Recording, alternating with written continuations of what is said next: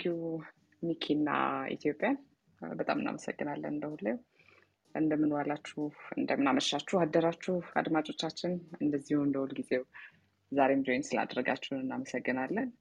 ይህ የጤና ወግ Health and Jazz ጤናና ጃዝ የምንለው ፕሮግራማችን ነው በየሁለት ሳምንቱ የምናቀርበው። ዛሬም እንደዚሁ የተመረጠ አንድ session አለን። በሱም ዙሪያ አብረውን የሚቆዩ ሁለት ባለሙያዎች አሉ። ራሳቸውን ትንሽ ቆይተው ያስተዋውቃሉ። የጤናው ግን እንደምታውቁት አሁን ክለብ ሀውስ ከጀመርን ወደ አመት እየተጠጋን ነው። በየሁለት ሳምንቱ የምናቀርባቸው ወጎቻችን ወይንም ደግሞ በተመረጡት ቶፒኮች ዙሪያ የምንወያየው ከእናንተም ጥያቄ እየተቀበልን የምንመልስበት ከባለሙያዎች ጋር የምናደርገው ውይይት ነው። follow እያደረጋችሁን ካልሆነ follow አድርጉን፣ ጓደኞቻችሁን ping አድርጉ እንዲመጡ እንዲያዳምጡ የምትፈልጉ ባይሆን እንኳን replay on ስላደረግን እንዲሁም ቆይቶ መስማት ይችላሉ። ፖድካስታችን ላይ Spotify ላይ መስማት ይችላሉ። እንዲሁም website ኣችንም ላይ ብትሄዱ ታገኛላችሁ። ስለዚህ ብዙም አያመልጣችሁም record እያደረግ ነው ስለሆነ። በተረፈ ግን ስለመጣችሁ አሁንም እናመሰግናለን። የሁለት ሰዓት ቆይታ ስለሆነ የሚኖረን ራሳችሁን ዘና አድርጉ። በሚመቻችሁ ቦታ ሆናችሁ ተከታተሉን። ለሌላ ጊዜም እንደዚሁ እናመሰግናለን። ወደ የዛሬውን ፕሮግራም ወደሚመሩልን ዶክተር ቃል ኪዳን እና ዶክተር ነህሚያ አመራችኋለሁ። አመሰግናለሁ። ቃል ዮርዳንች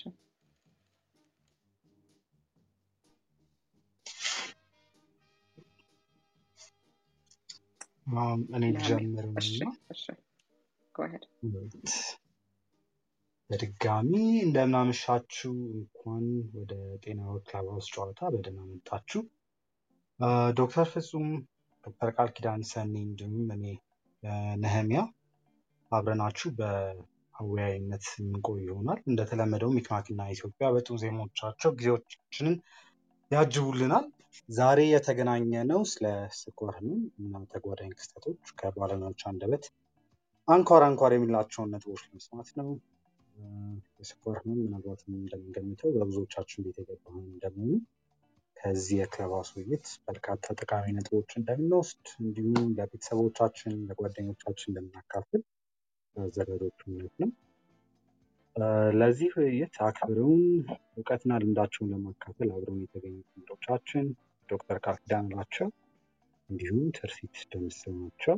እንግዶቻችን ስለራሳቸው ጥቂት የሚሉን ይሆናል። ከዛ በፊት ግን በውይይቱ መሀል ጥያቄዎች ብልጭ ካሉባችሁ በውስጥ መስመር ለቃል ወይም ለፍጹም ወይም ለሰኒ ብታጋሯቸው ጥያቄዎቻችሁን የሚያቀርቡላችሁ ይሆናል። ከእኛ ጋር በመሆናችሁ በድጋሚ እጅግ እጅግ ደስተኞች ነን። እንግዶቻችን ራሳችሁን የምታስተዋውቁ ጋብዛለሁ። ከዛም ዶክተር ቃል ውይይታችን የምታስጀምርልን ይሆናል። እንግዶቻችሁን ራሳችሁን የምታስተዋውቁ ከዶክተር ቃል ኪዳን አላቸውን ጀምርና መቀጠል ወደ ደምሰው እንሄዳለን። ዶክተር ቃል ኪዳን እሺ፣ ሰላም እንዴት አመሻችሁ? ቃል ኪዳን እባላለሁ። ኢንተርኒስት ነኝ፣ endocrinologist ም ነኝ። undergraduate ጎንደር ነው የተማርኩት። የዛሬ አንድ አስራ አንድ አመት ነው የጨረስኩት። ከዛ ጀምሮ በሕክምና ላይ ይገኛለሁ። specialty ን ጥቁር አንበሳ ነው የሰራሁት internal medicine ላይ። አሁን ደግሞ በቅርቡ በ sub specialty በ endocrinology ጨርሻለሁ። በትርፍ ጊዜ እንግዲህ የሴት ሐኪሞች ማህበርም መስራችም ጸሐፊም ነኝ።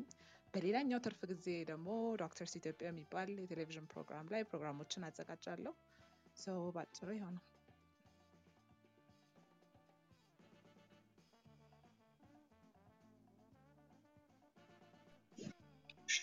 ትርሲት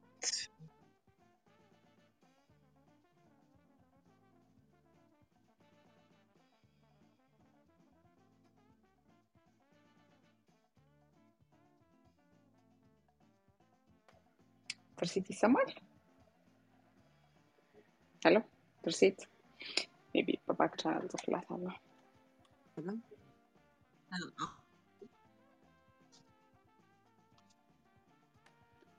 ይሰማል አሁን ትርሲት? I see ኢንተርኔቷ እየተሰማኝ አይደለም እያለች ነው እና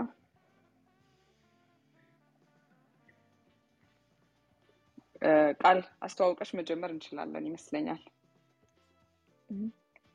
እሺ መሀል ላይ ምናልባት ይሰማል ትርሲት መሀል ላይ አንዲት የሆነ አሁን ስለሆነ ይሰማኛል። እሺ እሺ ቀጥይ ራሴን እንዳስተዋውቅ መሰለኝ አይደል? ተቋርጦ ስለነበር። እሺ፣ ትርሲት ደምሰው እባላለሁ። ዳያትሪያን ነኝ ወይም የስነ ምግብ ሕክምና ባለሙያ ነኝ። የራሴ የሆነ consulting firm አለኝ። በቅድሚያ dietetic nutrition consultancy ይባላል።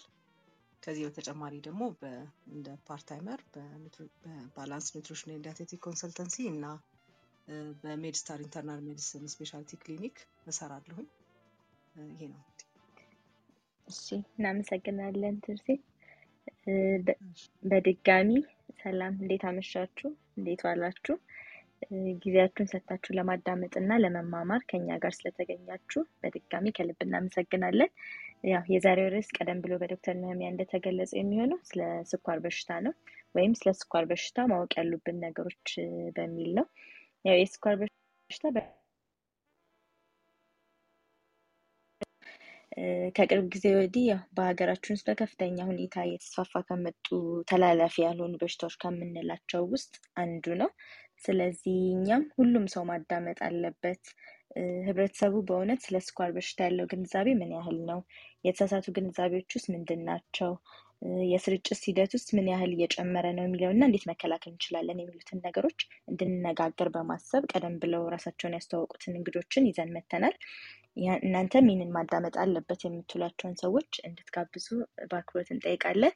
ያው በሁለተኛው ክፍለ ጊዜ ላይ የጥያቄና መልስ ጊዜ ይኖረናል።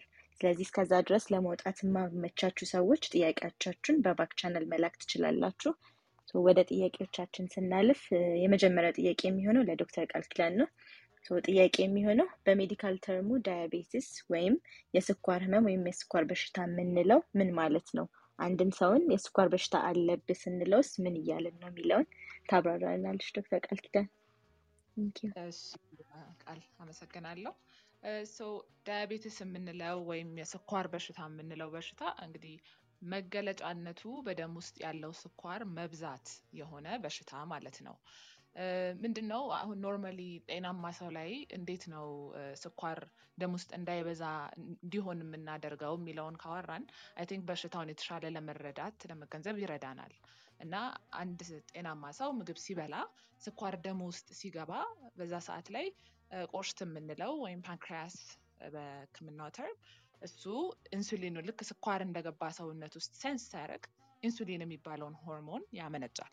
ያ ኢንሱሊን የሚባለው ሆርሞን ደግሞ ምንድን ነው ስራው? የራሱ receptor ኦች አሉት። እንግዲህ receptor ስንል ሕክምና ውስጥ ለሌላ ሰው ማለት እንደ ምን በላቸው በር ማስገቢያ በሮች እንበላቸው እና ኢንሱሊኑ ይሄድና ለምሳሌ ጡንቻ ላይ receptor ካለ ጡንቻው ላይ ይሄዳል፣ በሩን ይከፍተዋል። ስኳሩ ወደ ጡንቻ ይገባል። ወይ ጭንቅላት ውስጥም ከሆነ በሩን ይከፍተዋል፣ ይገባል። ጭንቅላት ውስጥ ጡንቻ ውስጥ ስኳሩ ሲገባ ደግሞ ስራቸውን እንዲሰሩ ይረዳቸዋል ማለት ነው።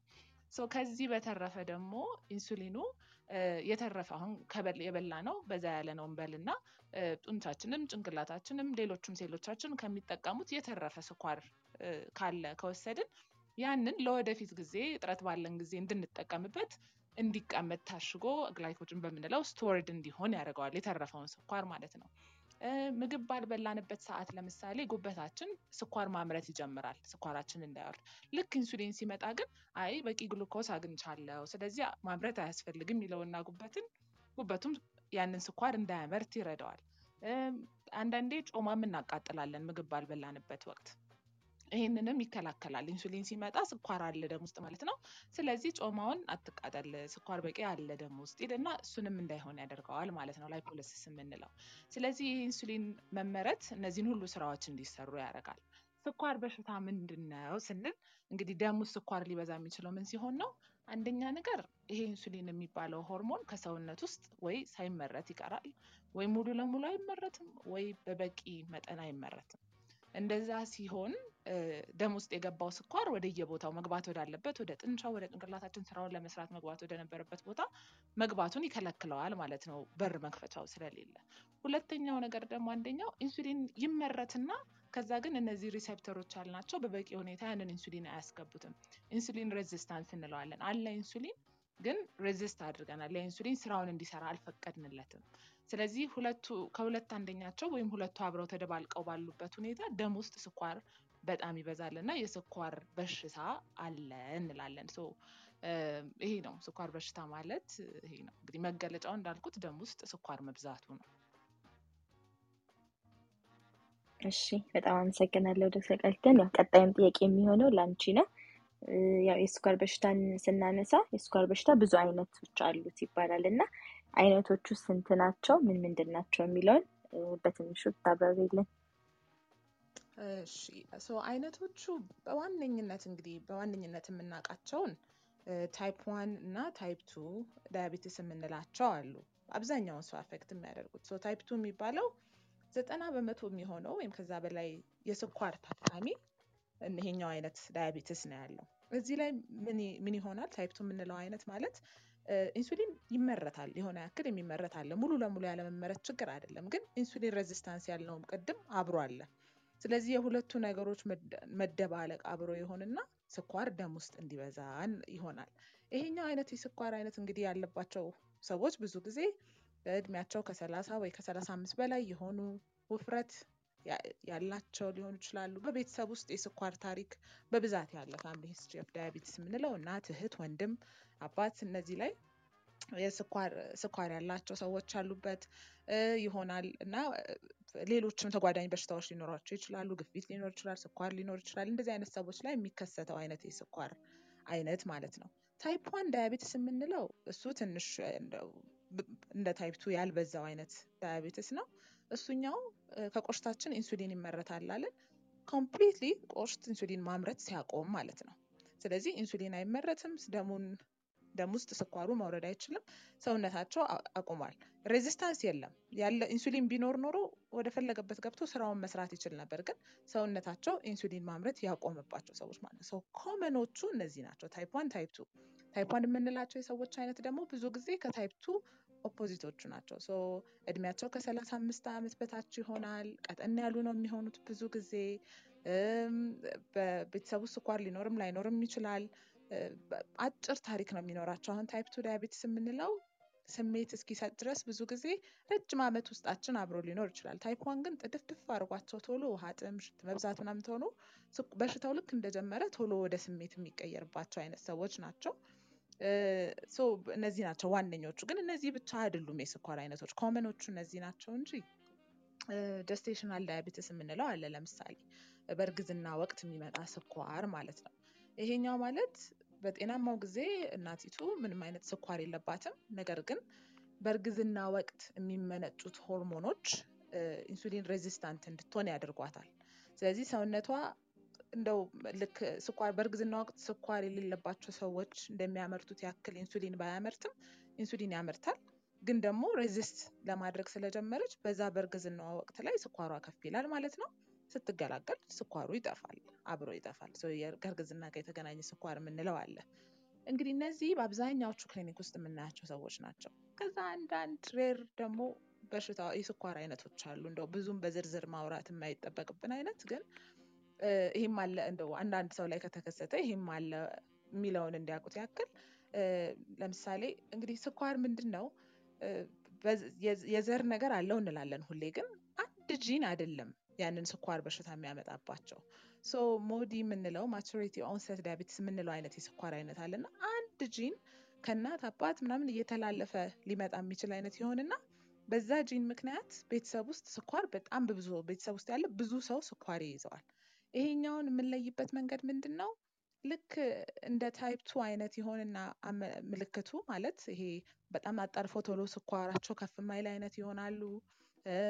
እድሜያቸው ኢንሱሊን የማያስፈልጋቸው ኢንሱሊን እንደ ህክምና የማያስፈልጋቸው አይነት የሆኑና ግን እድሜያቸው ከሀያ አምስት ዓመት በታች ይሆናል። so እንደ type two አይነት diabetes ሆኖ እድሜያቸው ከሀያ አምስት ዓመት በታች የሆነ አብዛኛው የቤተሰብ አካሎች ላይ የተደጋገመ እንደዚህ አይነት ታሪክ ካለ ይሄኛው MODY ሊሆን ይችላል እንላለን። እነዚህ ናቸው። ግን በዋነኝነት ማተኮር ያለብን እንዳልኩት type two type one የሚባሉት ነገር ላይ ነው። type one ኡ ኢንሱሊን ምንም ለምንም ምንም ሳይመረት ሲቀር ነው። type two ደግሞ ኢንሱሊን የመመረት ችግር ከ insulin resistance ጋር አብሮ ሲኖር የሚከሰተው አይነት ማለት ነው። በአብዛኛው እነዚህ ሁለቱ ናቸው። እሺ በጣም እናመሰግናለን ዶክተር ቃል ኪዳን። ቀጣዩ ጥያቄ የሚሆነው ለትርሲት ይሆናል። ያው በተደጋጋሚ ስለ ስኳር በሽታና ተላላፊ ያልሆኑ በሽታዎች ስናነሳ አብሮ የሚመጣው ነገር ከልክ በላይ የሆነ ውፍረት ነው እና ከልክ በላይ የሆነ ውፍረት ስንል ምን ማለታችን ነው? አንድን ሰው ከልክ በላይ የሆነ ውፍረት አለበት ስንልስ ምን ምን ሲሆን ነው የሚለውን ትንሽ ብታብራሪልን። እሺ አመሰግናለሁ። እንግዲህ አንድን ሰው ከልክ ያለፈ ክብደት አለው ወይም ውፍረት አለው ብለን የ obesity የሚባለውን እሱን ብዙ ጊዜ የምንመዝንበት ነገር commonly የምንጠቀምበት አሁን ይሄ BMI የሚባለው body mass index የሰውነትን ክብደት ከቁመት ጋር በማነጻጸር የምናየው አለ። እሱ ላይ እንግዲህ አሁን ጤናማ የሆነ ክብደት አላቸው ብለን የምንለው ከ18.5 እስከ 24.9 የሆኑ BMI ኡ ሲለካ እሱ ነው። ከዛ ደግሞ overweight የሚባሉ ወይም ከሚጠበቀው ክብደት በላይ ክብደት አላቸው ብለን የምንላቸው ደግሞ ከ25 እስከ 29.9 የሆኑትን ነው። እንግዲህ የ obesity ወይም ደግሞ አሁን ያነሳሽውን ክብደት ከፍ ያለ ክብደት ወይም ደግሞ ከ overweight አለፍ ያለ ማለት ነው የምንለው ደግሞ 30 እስከ 39.9 obesity range ውስጥ ይገባል። ከዛ በላይ ደግሞ አርባ ከዛም በላይ ሲሆን ደግሞ severely obesity የሚባለው በጣም የጨመረ ክብደት ያላቸውን ደግሞ የሰውነት ክብደት ያላቸውን በዛ እንገልጻቸዋለን። እንግዲህ ይሄ በሌላ በሌላ መንገድም ደግሞ በተለያየ መንገድ ይገለጻል። ለምሳሌ የ ideal ወይም normal ከምንለው ክብደት በሀያ percent የበለጠ ክብደት ያለው ሰው obesity range ውስጥ እንደገባ መገመት እንችላለን ማለት ነው። እሺ አመሰግናለሁ። ወደ በኋላ ትንሽ በ detail እንወያይበታለን። የሚቀጥለው ጥያቄ የሚሆነው ለዶክተር ቃል ኪዳን ነው። በተለምዶ በ medical term metabolic syndrome አለ። በአማርኛ እርግጠኛ አይደለሁም coined term ይኑረው አይኑረው፣ ካለ ታስረጅናለሽ እና ሜታቦሊክ ሲንድሮም የምንለው ምንድን ነው? እሺ እንግዲህ እኔም በአማርኛ እስከ ዛሬ ስሙን አልሰማሁትም። የወጣለት ስም ያለ አልመሰለኝም። so metabolic syndrome በሚለው እንቀጥለው። ምንድነው syndrome ስንል እንግዲህ ሁለት ሶስት አይነት በሽታዎች ወይም ስሜቶች አብረው ስናገኝ ነው አደለ syndrome የምንለው። metabolic syndrome የምንለው ምንድን ነው? መጠን የግፊት መጨመር፣ የስኳር መጠን መጨመር፣ የኮሌስትሮል መዛባት እና central obesity የምንለው አሁን ትርሲት በደንብ አስረድታናለች። obesity ምን ማለት እንደሆነ በ BMI እንዴት define እንደሚደረግ አስረድታናለች። ግን central obesity የምንለው ደግሞ አለ። እንደውም I think በእኛ አገር ባለው ባየ ነው አብዛኛው ሰው ከሙሉ ለሙሉ obesity ይልቅ central obesity የሚያጠቃው ብዙ ሰው እንዳለ ይሰማኛል። በቅርቡም I think የተደረገው የ STEPS survey ው ላይ የ2015 ላይ ይሄኛው አይነት more waist circumference ኣቸው ጨመር ያሉት ሰዎች በዛ ያሉ ናቸው ሀገራችን ውስጥ obesity range ውስጥ ከሚገቡት ሰዎች። ይሄ ማለት ወደ አካባቢ ያለ ጮማ መብዛት ማለት ነው እና so syndrome ኡ ላይ ስንመለስ ከእነዚህ ውስጥ ሶስቱ ያሉት ሰው አሁን ለምሳሌ የስኳር መጠን መጨመር፣ የኮሌስትሮል መዛባት እና ግፊት ወይም የሆድ ዙሪያ ያለ circumference መጨመር፣ ግፊት እና ኮሌስትሮል መዛባት እነዚህ እነዚህ ሶስት ከነዚህ ሶስቱ አብረው ያሏቸው ሰዎች የልብ ህመም፣ የስትሮክ፣ የስኳር በሽታ የመምጣት እድሉ እነዚህ ሰዎች ላይ በጣም ከሌላው ሰው አንዱ ብቻ ካለው ሰው ወይም ሁለቱ ብቻ ካለው ሰው በጣም እየጨመረ ሆኖ ይገኛል እና ለዛ ነው ስም መስጠት ያስፈለገው። definition ኡ ላይ እንግዲህ ከቦታ ቦታም ይለያያሉ። አሁን የነገርኳቸው አንደኛውን በአብዛኛውን ያስማማውን definition ነው እንጂ ሌሎች የተለየም ሊሰጡት ይችላሉ። ግን በአብዛኛው የሁለት ወይም የሶስት እንደዚህ አይነት ነገሮች መገኘት ነው። ከእነዚህ ውስጥ አንዱ እንዳልኩት waist circumference የምንለው ነው እና ይሄ እንግዲህ በ IDF criteria ከሄድን central obesity አለ የምንለው ለሴት እንግዲህ ስምንት ቁጥር የሚለውም ከዚህ የመጣ ነው የሚመስለው ከሰማንያ ሴንቲሜትር በላይ የሆድ ስፋት ካለ ሆድ የወገብ ዙሪያ circumference ካለ ለወንድ ደግሞ ከዘጠና አራት በላይ ካለ ይሄ የ central obesity አለ ማለት ነው። ይሄ አንደኛው ነገር ነው። ከዚህ ላይ እንዳልኳችሁ በተጨማሪ ስኳር ከመቶ በላይ ከሆነ ግፊት ከመቶ ሰላሳ አምስት በሰማንያ አምስት በላይ ከሆነ እና እንዲሁም የኮሌስትሮል መዛባቶች ካሉ ከእነዚህ ውስጥ ሶስቱ ካለ metabolic syndrome ይባላል እና ለምንድን ነው important የሆነው እንዳልኳችሁ ከአንዱ በሽታ በተጨማሪ እንዲሁም ስኳር ብቻውን በጣም ከፍተኛ የልብ ህመም ተጋላጭነት ያመጣል። ግን ደግሞ ሁለት ሶስቱ አብረው ሲኖሩ በጣም በከፍተኛነት ስለሚጨምሩት identify አድርጎ እነዚህን ነገሮች ማከም ስለሚያስፈልግ ይሄ term አለ። የሚያያይዛቸው እነዚህን በሽታዎች በአብዛኛው ውፍረት ነው። obesity ነው በቃ እሱ ለ insulin resistance ያጋልጣል። ከዛ እነዚህ ሁሉ በሽታዎች ከዛ ላይ ይመነጫሉ ነው እና መያያዣቸው ውፍረት ነው። ግን መጨረሻቸው ደግሞ ስትሮክ፣ የልብ ህመምና ስኳር መከሰትን ስለሆነ ለብቻቸው ተለይተው እንደ syndrome ተለይተው attention ተሰጥቷቸው የእነዚህ ሰዎች ምን ያክል አደጋ ላይ እንደወደቁ ታውቆ ሕክምና እንዲደረግ የመጣ term ነው። እሺ አመሰግናለሁ በጣም ዶክተር ቃልኪዳን። የሚቀጥለው ጥያቄ የሚሆነው ለሁለታችሁም ነው። እስካሁን ከጀመርን ጀምሮ የተለያዩ topic ኦችን አንድ ላይ discuss አድርገናል። ስለ ስኳር በሽታ በትንሹ አወራን። ከልክ በላይ ወይም ከመጠን በላይ የሆነ ውፍረት ብለን ተነጋገርን። አሁን ደግሞ metabolic syndrome እና ህክምናው ላይ ብዙ ጊዜ ሶስቱን ነገሮች አንድ ላይ እንወያይባቸዋለን እና ሶስቱን ርዕሶች ብዙ ጊዜ አንድ ላይ እንድንወያይ የሚያደርገን ነገር ምንድን ነው? ዶክተር ቃል ኪዳን ስንጀምርና ከዛ ትርሲ ትቀጥልናለች። እሺ እንግዲህ አሁን ቅድም እንዳልኩት አንድ የሁሉም ተያያዥ risk እንግዲህ insulin resistance ኡ ውፍረቱ አብሮ ስላለ ነው አንደኛው ነገር። አሁን ከስኳር ታካሚዎች ውስጥ ብናወራ ሰማንያ ይሄ በተለይ type two የምንለው አይነት diabetes ስናወራ ሰማንያ በመቶ የሚሆኑት ውፍረት አላቸው። ስለዚህ አብሮ እንግዲህ ሊካተት ነው ማለት ነው። ስልሳ ሰባ በመቶ በላይ የሚሆኑት ሰዎች ግፊት አላቸው። ኮሌስትሮል መዛባት ከሀምሳ በመቶ በላይ የሆኑት ሰዎች አሏቸው። ስለዚህ ይህንን አብረን ማውራት ያስፈልገን ተያይዞ የሚመጣ ነገር ስላላቸው ነው። እንዳልኳችሁ መነሻውም አንድ ላይ ተመሳሳይ ነገር ውፍረት የሚባለው ነገር አብሮ ያለ ሆኖ ሲገኝ ከዛ ደግሞ እነዚህ በሽታዎችም አብረው ተያይዘው ስለሚመጡ risk ኡ በጣም ሳይበዛ በፊት አደጋ ላይ ሳይወድቁ በፊት እያንዳንዳቸውን factor ኦች address ማድረግ ስላለብን ይህንን syndrome አብሮ ማውራቱ ስለ metabolic syndrome አስፈላጊ ሆኖ ተገኝቷል። እሺ ትርሲት ያው አብዛኛውን ነገር ዶክተር ቃል ኪዳን ገልጸዋለች። ግን ያው ተያያዥነታቸው በጣም ጎልቶ ስለሚታይ ነው። ምክንያቱም አሁን አንድ ሰው የስኳር ማለት የክብደት መጨመሩ በጣም ከፍተኛ የሚባለው ደረጃ ላይ በሚደርስበት ጊዜ በዛው መጠን የዚህ የፋቱ መጨመር እንደገና ደግሞ የብለድ ግሉኮሱ ወይም ደግሞ ደም ላይ የሚገኘው የስኳር መጠን መጨመር የደም ስሮችን የማጥቃት ሀርድ አይደለም ጠንካራ እንዲሆን የማድረግ damage የማድረግ ነገሩ ይበዛል እና ከዚህ ጋር ተያይዞ ችግሩ ተያያዥነቱን ያጎላዋል እና የደም ግፊት እንዲመጣ ከዛም እያለ ወደ ልብ ህመም እንዲያለ እንዲያደርግ ስለሚያደርገው ክብደትን በዛ መንገድ ከዚህ ጋር ከ metabolic syndrome ጋር ከፍተኛ የሆነ ክብደትን እናያይዘዋለን። እንግዲህ አሁን አንዳንድ ጊዜ እንዳለችው በሆድ አካባቢ ወይም ደግሞ የ central obesity የሚባለው abdomen አካባቢ ያለው የ fat መጨመር እሱ ደግሞ የበለጠ ነገሩን ያባብሰዋል።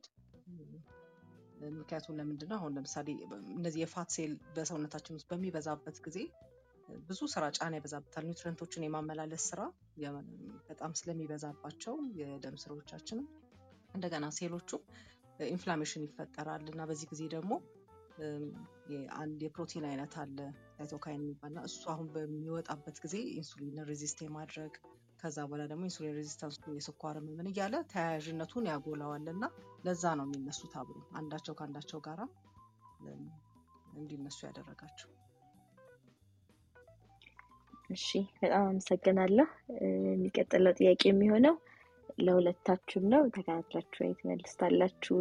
ብዙ ጊዜ ያው ከልክ በላይ ውፍረትን ከስኳር በሽታ ጋር አያይዘነዋል እና ሁሉም ከልክ በላይ ውፍረት ያለባቸው ሰዎች የስኳር በሽተኛ ተጠቂ ናቸው ወይስ ተጋላጭ ናቸው ወይ? እናም ደግሞ በተለምዶ ቀጭን የምንላቸው ወይም ከልክ በላይ ውፍረት የሌላቸው ሰዎች በበሽታው አይጠቁም ወይ የሚለውን discuss እናደርግ ነበር።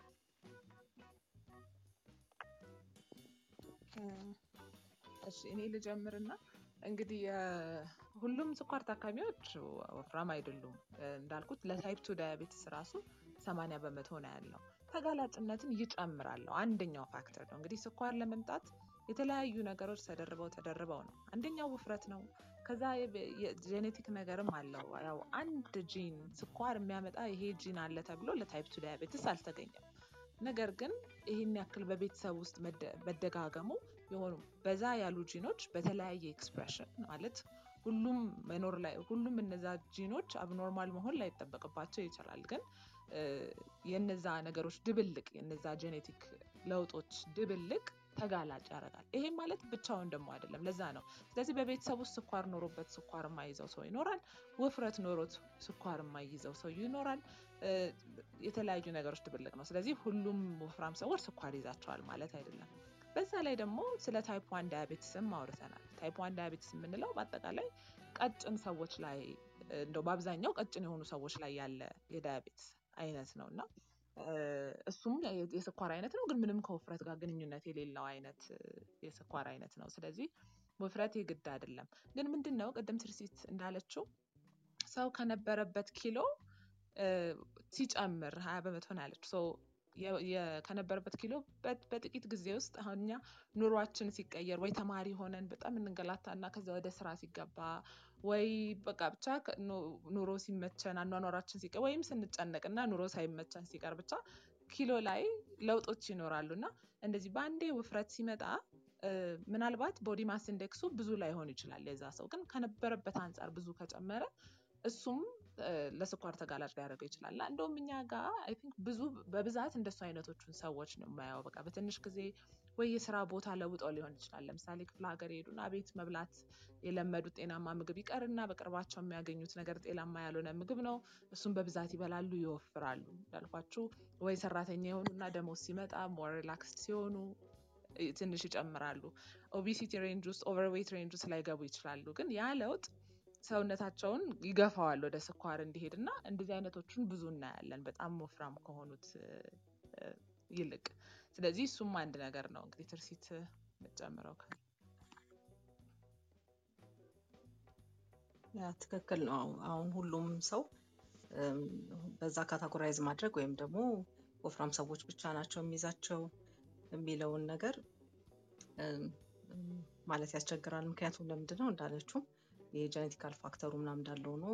ጥሩ ያልሆነ አመጋገብ ስርዓት ያላቸው sedentary የሆነ ወይም ደግሞ ብዙ የማይንቀሳቀሱ ሰዎች እንደዚህ አይነት lifestyle ያላቸው ሰዎችም ለዚህ ተጠቂ ይሆናሉ። አንዳንድ ጊዜ ቀጭን የሆኑና ስናያቸው እንዲህ physically ከዛ በኋላ ለምሳሌ እንደ ምሳሌ ለመጥቀስ waist hip ratio ለምሳሌ የ waist ኣቸውን የወገባቸውን መጠን ልክ ለክተን ከ hip ኣቸው ጋር ካለው ጭን አካባቢ ካለው ጋራ ስናወዳድረው waist to hip ratio ይባላል እና እሱን ስንለካ የ waist ላይ ያገኘ ወይም ወገብ ላይ ያገኘነው በጭን ላይ ካገኘነው measurement ባገኘነው measurement ስናካፍለው ከዜሮ ነጥብ ስምንት በላይ ሲሆን ብዙ ጊዜ ለ type two diabetes ተጋላጭ ናቸው ብለን እንላለን። አሁን waist አካባቢ ያለው ወይም ወገብ አካባቢ ያለው የ fat ክምችት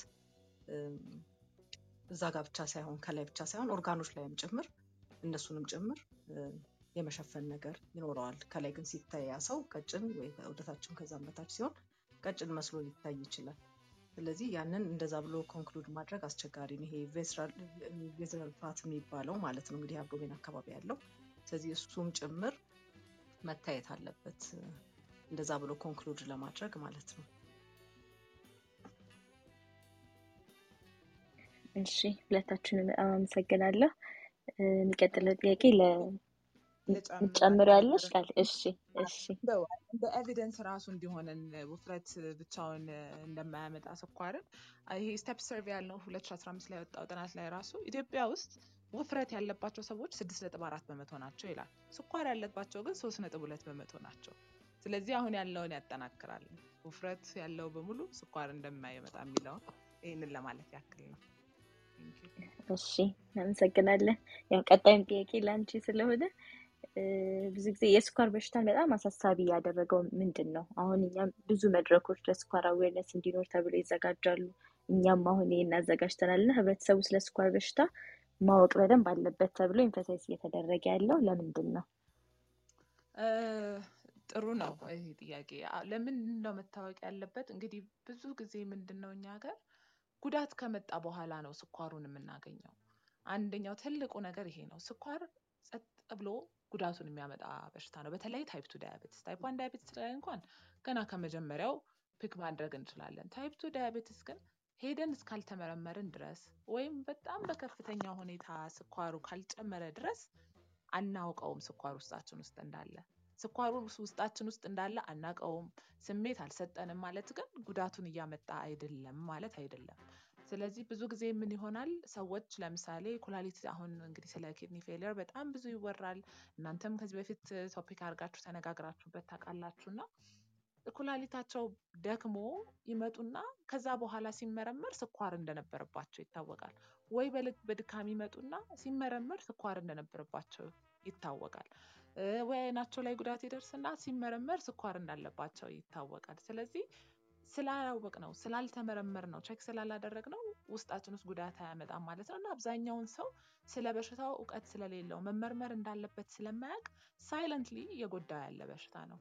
ኢትዮጵያ ውስጥ በተደረገው ጥናት diabetic ሆነው ከተገኙት ሰዎች ውስጥ ዘጠና ሰባት በመቶ የሚሆኑት ከዚህ በፊት ስኳር ተመርምረው አያውቁም።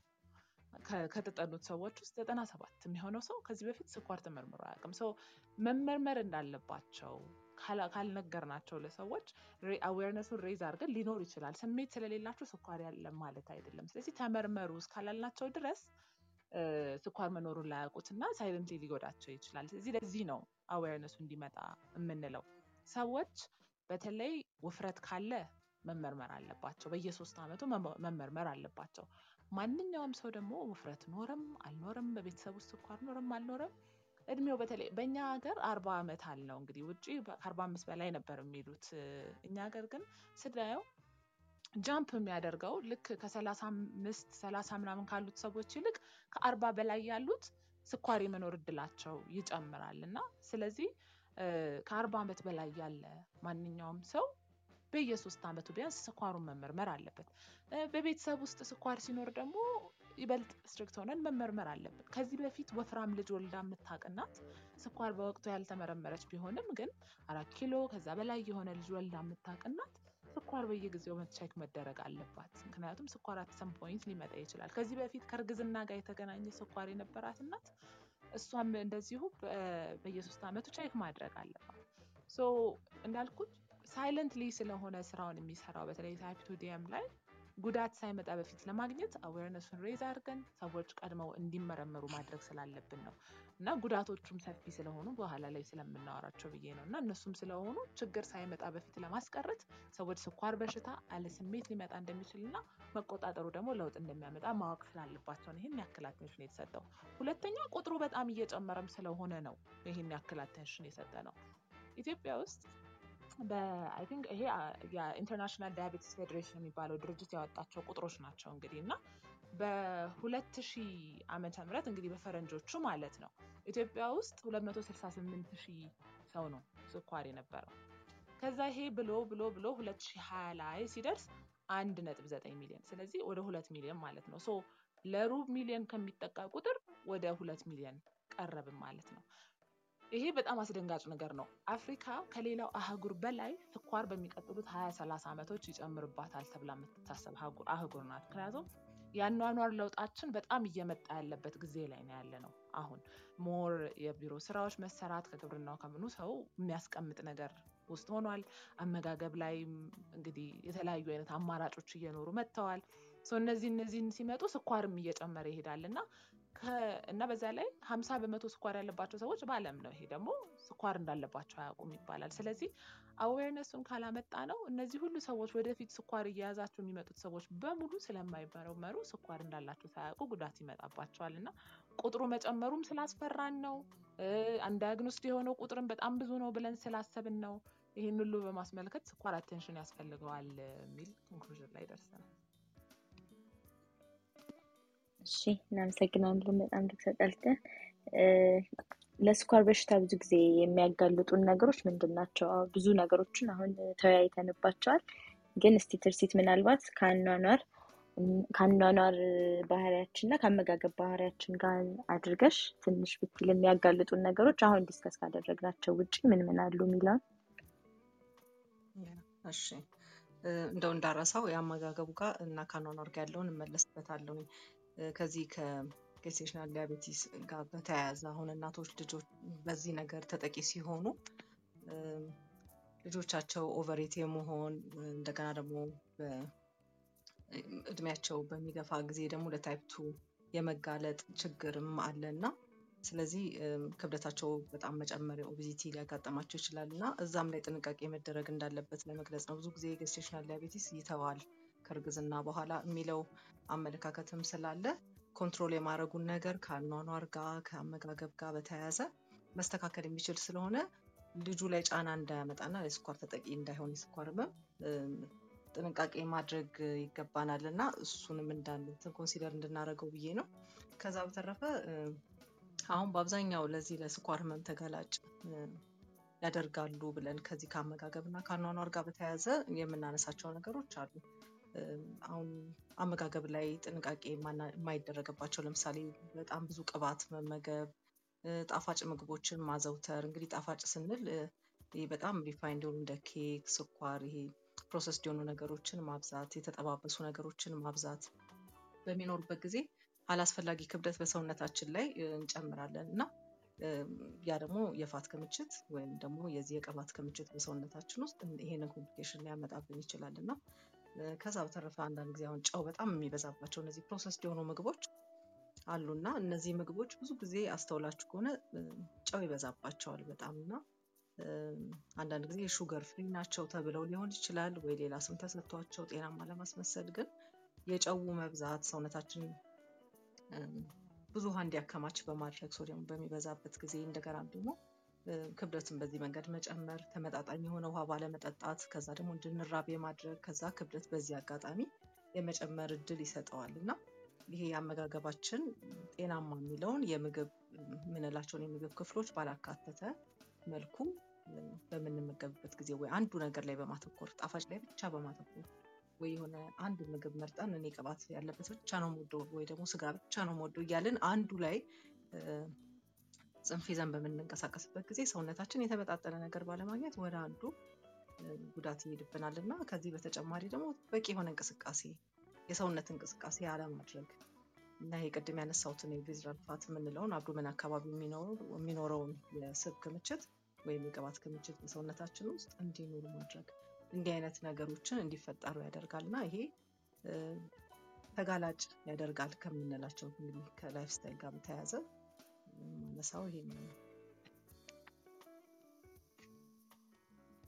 እሺ እናመሰግናለን በጣም ምናልባት እዚህ ላይ ዶክተር ቃል ለየት ያሉ ከአመጋገብ ባህሪያችን እና ከአኗኗር style ኣችን ሌሎች አጋላጭ ነገሮች ምን ምን አሉ የሚለውን አመሰግናለሁ። እንግዲህ አመጋገብ ላይም ትርሲትም እንዳለችው ነው። በጣም ብዙ ጊዜ patient ኦች የሚጠይቁን ጥያቄ ስኳር መብላት ነው ወይ ስኳሬን ያመጣው የሚለው ጥያቄ ይመጣል እና ያው ቀጥተኝነት አይደለም። ስኳር መብላት፣ ቅባት መብላት እነዚህ ለውፍረት ስለሚያጋልጡ ነው። ውፍረት ደግሞ ለ insulin resistance ስለሚያጋልጥ insulin resistance ኡ ከዛ ለ diabetes ኡ ስለሚያጋልጥ ነው እነዚህ ነገሮች የሚመጡት። ስለዚህ diet important ነው። አንደኛው ይሄ ነው። በቃ ውፍረትን ለመከላከል አመጋገባችንን የተመጣጠነ አመጋገብን መከተል አንደኛው ነገር ነው እንዳለችው። ሌላ እንግዲህ ቅድምም ብለናል፣ በዘር የሚሄደው ነገር አለው። በተለይ type two diabetes በዘር የሚሄደው ነገር አለው። type one diabetes ላይ interesting የሆነው ነገር እናት type one diabetes ከሚኖርባት ይልቅ አባት type one diabetes ሲኖርበት ልጆች ላይ ስኳር የመከሰት እድሉ ይጨምራል። እንግዲህ ይህንን የተለያየ መላምት ሰጥተውበታል። ምናልባት type one diabetes ያላት እናት ስኳሯን ካልተቆጣጠረችው ለውርጃ ሊያጋልጣት ስለሚችል ያኛው selection bias ፈጥሮ ውርጃ በመሀል ላይ የሚያስቀራቸውም ልጆች ሳይቆጠሩ ቀርተው ሊሆን ይችላል። ከእናት ወደ ልጅ ከመሄድ ይልቅ አባት ወደ ልጅ ይሄዳል ወደሚል ይሄድ ነው የሚልም መላምት ያመጣሉ። ግን ስታቲስቲክሱ እሱን ነው የሚያሳየው። የዘር ነገር ግን በጣም important የሆነው type two diabetes ላይ ነው። ቤተሰብ ውስጥ ስኳር ካለ ሰባ ሰማንያ percent የሚሆኑት type two diabetic patient ኦች ቤተሰብ ውስጥ ቢያንስ አንድ ሰው ስኳር ያለው ይኖራል። ስለዚህ እሱ አንደኛው ነገር ነው። ከዛ አሁን ሌላ ተጋላጭነት የሚያመጡ ነገሮች ስንል እሷም እንዳለችው አለመንቀሳቀስ፣ ይሄ sedentary lifestyle የምንለው ቢሮም ቁጭ ቤትም ገብተን ቲቪ ፊት ቁጭ በቃ ይሄ እንቅስቃሴ የሌለው አይነት አኗኗር እነዚህ እሱም ተጋላጭ ያደርጋል። ለ type one diabetes እንግዲህ በጣም ብዙ መላምቶች ተሰጥተዋል የሚያጋልጠው ነገር ተብሎ እና ከነዛ ውስጥ እንግዲህ አንዳንዶቹ አንደኛው ቫይረሶች ናቸው። ልጆች በልጅነት ወቅት coxsackie virus enterovirus አይነት ነው። በእነዚህ ቫይረሶች ከታመሙ እነዚህ ደግሞ common ቫይረሶች ናቸው። እነዚህ ቫይረሶች immunity ያቸውን trigger ያደርጉታል። በቃ ሰውነት ራሱን በራሱ ማጥቃት እንዲጀምር እንግዲህ type one diabetes ላይ ኢንሱሊን አለመመረት ነው ብለናል። እንዳይመረት የሚያደርገው ደግሞ ሰውነት ራሱን በራሱ አጥቅቶ እነዚህ ኢንሱሊን የሚያመርቱ ሴሎችን ስለሚገላቸው ነው። ይህንን process እንዲጀምር ሊያደርጉት ይችላሉ viral infection ኦች፣ በልጅነት የሚከሰቱ የቫይረስ ኢንፌክሽኖች የሚል መላምት አለ። ሌላኛው ደግሞ በቂ የእናት ጡት አለማግኘት ልጆች ከአራት ወር በታች ጡት ከጠቡ ይሄም አንደኛው ለ type one diabetes ተጋላጭ ሊያደርጋቸው ይችላል ይላል። ሌላኛው የላም ወተት ከአራት ወር በፊት ካቀመስ ናቸው። ሲሪያልም እንደዚሁ ከእናት ጡት ወደ ሌላ ምግብ ቶሎ ስዊች ካደረግናቸው ከአራት ወር በፊት ወይም በጣም እንዲለይ አድርገን እስከ ስምንት ወር ምናምን ጡት ብቻ አጥብተን ከዛ ወዲያ ከሆነ ሲሪያል የሚጀምርላቸው እነዚህም ማለት ይሄ ሲሪያል ስንል ፋፋ ምናምን ማለት ነው። እንግዲህ እንደዚህ አይነት ነገሮችን የምንጀምርላቸው ከዛ በኋላ ከሆነ ይሄም ተጋላጭ ሊያደርግ ይችላል ይባላል። ከጂኦግራፊ ጋር ራሱ ያገናኙታል። ለምንድን ነው? ምንም የሚሉ ጥናቶች አሉ። ሰዎች ለምሳሌ ኢትዮጵያ ውስጥ የ type one diabetes rate low ነው። ፊንላንድ ብንሄድ በዓለም አንደኛ የሆነው ሀገር ነው እንግዲህ በ type diabetes። ሰዎች ከኢትዮጵያ ወደ ፊንላንድ ለምሳሌ ሄደው የሚኖሩ ሰዎች የ type one diabetes develop የማድረግ እድላቸው ከ Finnish ሰዎች እኩል ይሆናል ማለት ነው። ጂኦግራፊም የራሱ role አለው ይላሉ። ይሄ ለምንድን ነው? probably ከቦታው ብቻ ሳይሆን ይሄ weather ኡ ከ equator ምን ያክል ይርቃል ቦታው እና ራቅ ያለ ቦታ ላይ የመከሰት እድሉ ስለሚጨምርም አንድ ሊሆን ይችላል የሚል መላምት አለ። ቀዝቀዝ ያለ ባለበት ወቅት እነዚህ በቫይረስ ህመሞች ይመጣሉ። ቫይረሶቹ ደግሞ trigger ሊያደርጉት ይችላሉ ቅድም ባለው። ስለዚህ እንደዚህም እሱም ሊሆን ይችላል ይባላል። ብቻ ጂኦግራፊም የራሱ role አለው የሚልም መላምት አለ። እነዚህ ሁሉ ግን እንደው በአራት ነጥብ ያመጣሉ ተብሎ conclude የተደረገ ነገር አይደለም። ሊያጋልጡ ይችላሉ ብለው እንደ possibility እያወሯቸው እየተነሱ ያሉ hypothesis ኦች ናቸው እንጂ የትኛውንም በእርግጠኝነት ያመጣል ተብሎ አራት ነጥብ የተደረገበት cause የለም። በቃ autoimmunity ነው። ሰውነት ራሱን በራሱን የማጥቃት ነገር እንዳለ እናውቃለን። ግን exactly ያንን trigger የሚያደርገውን ነገር አልታወቀም።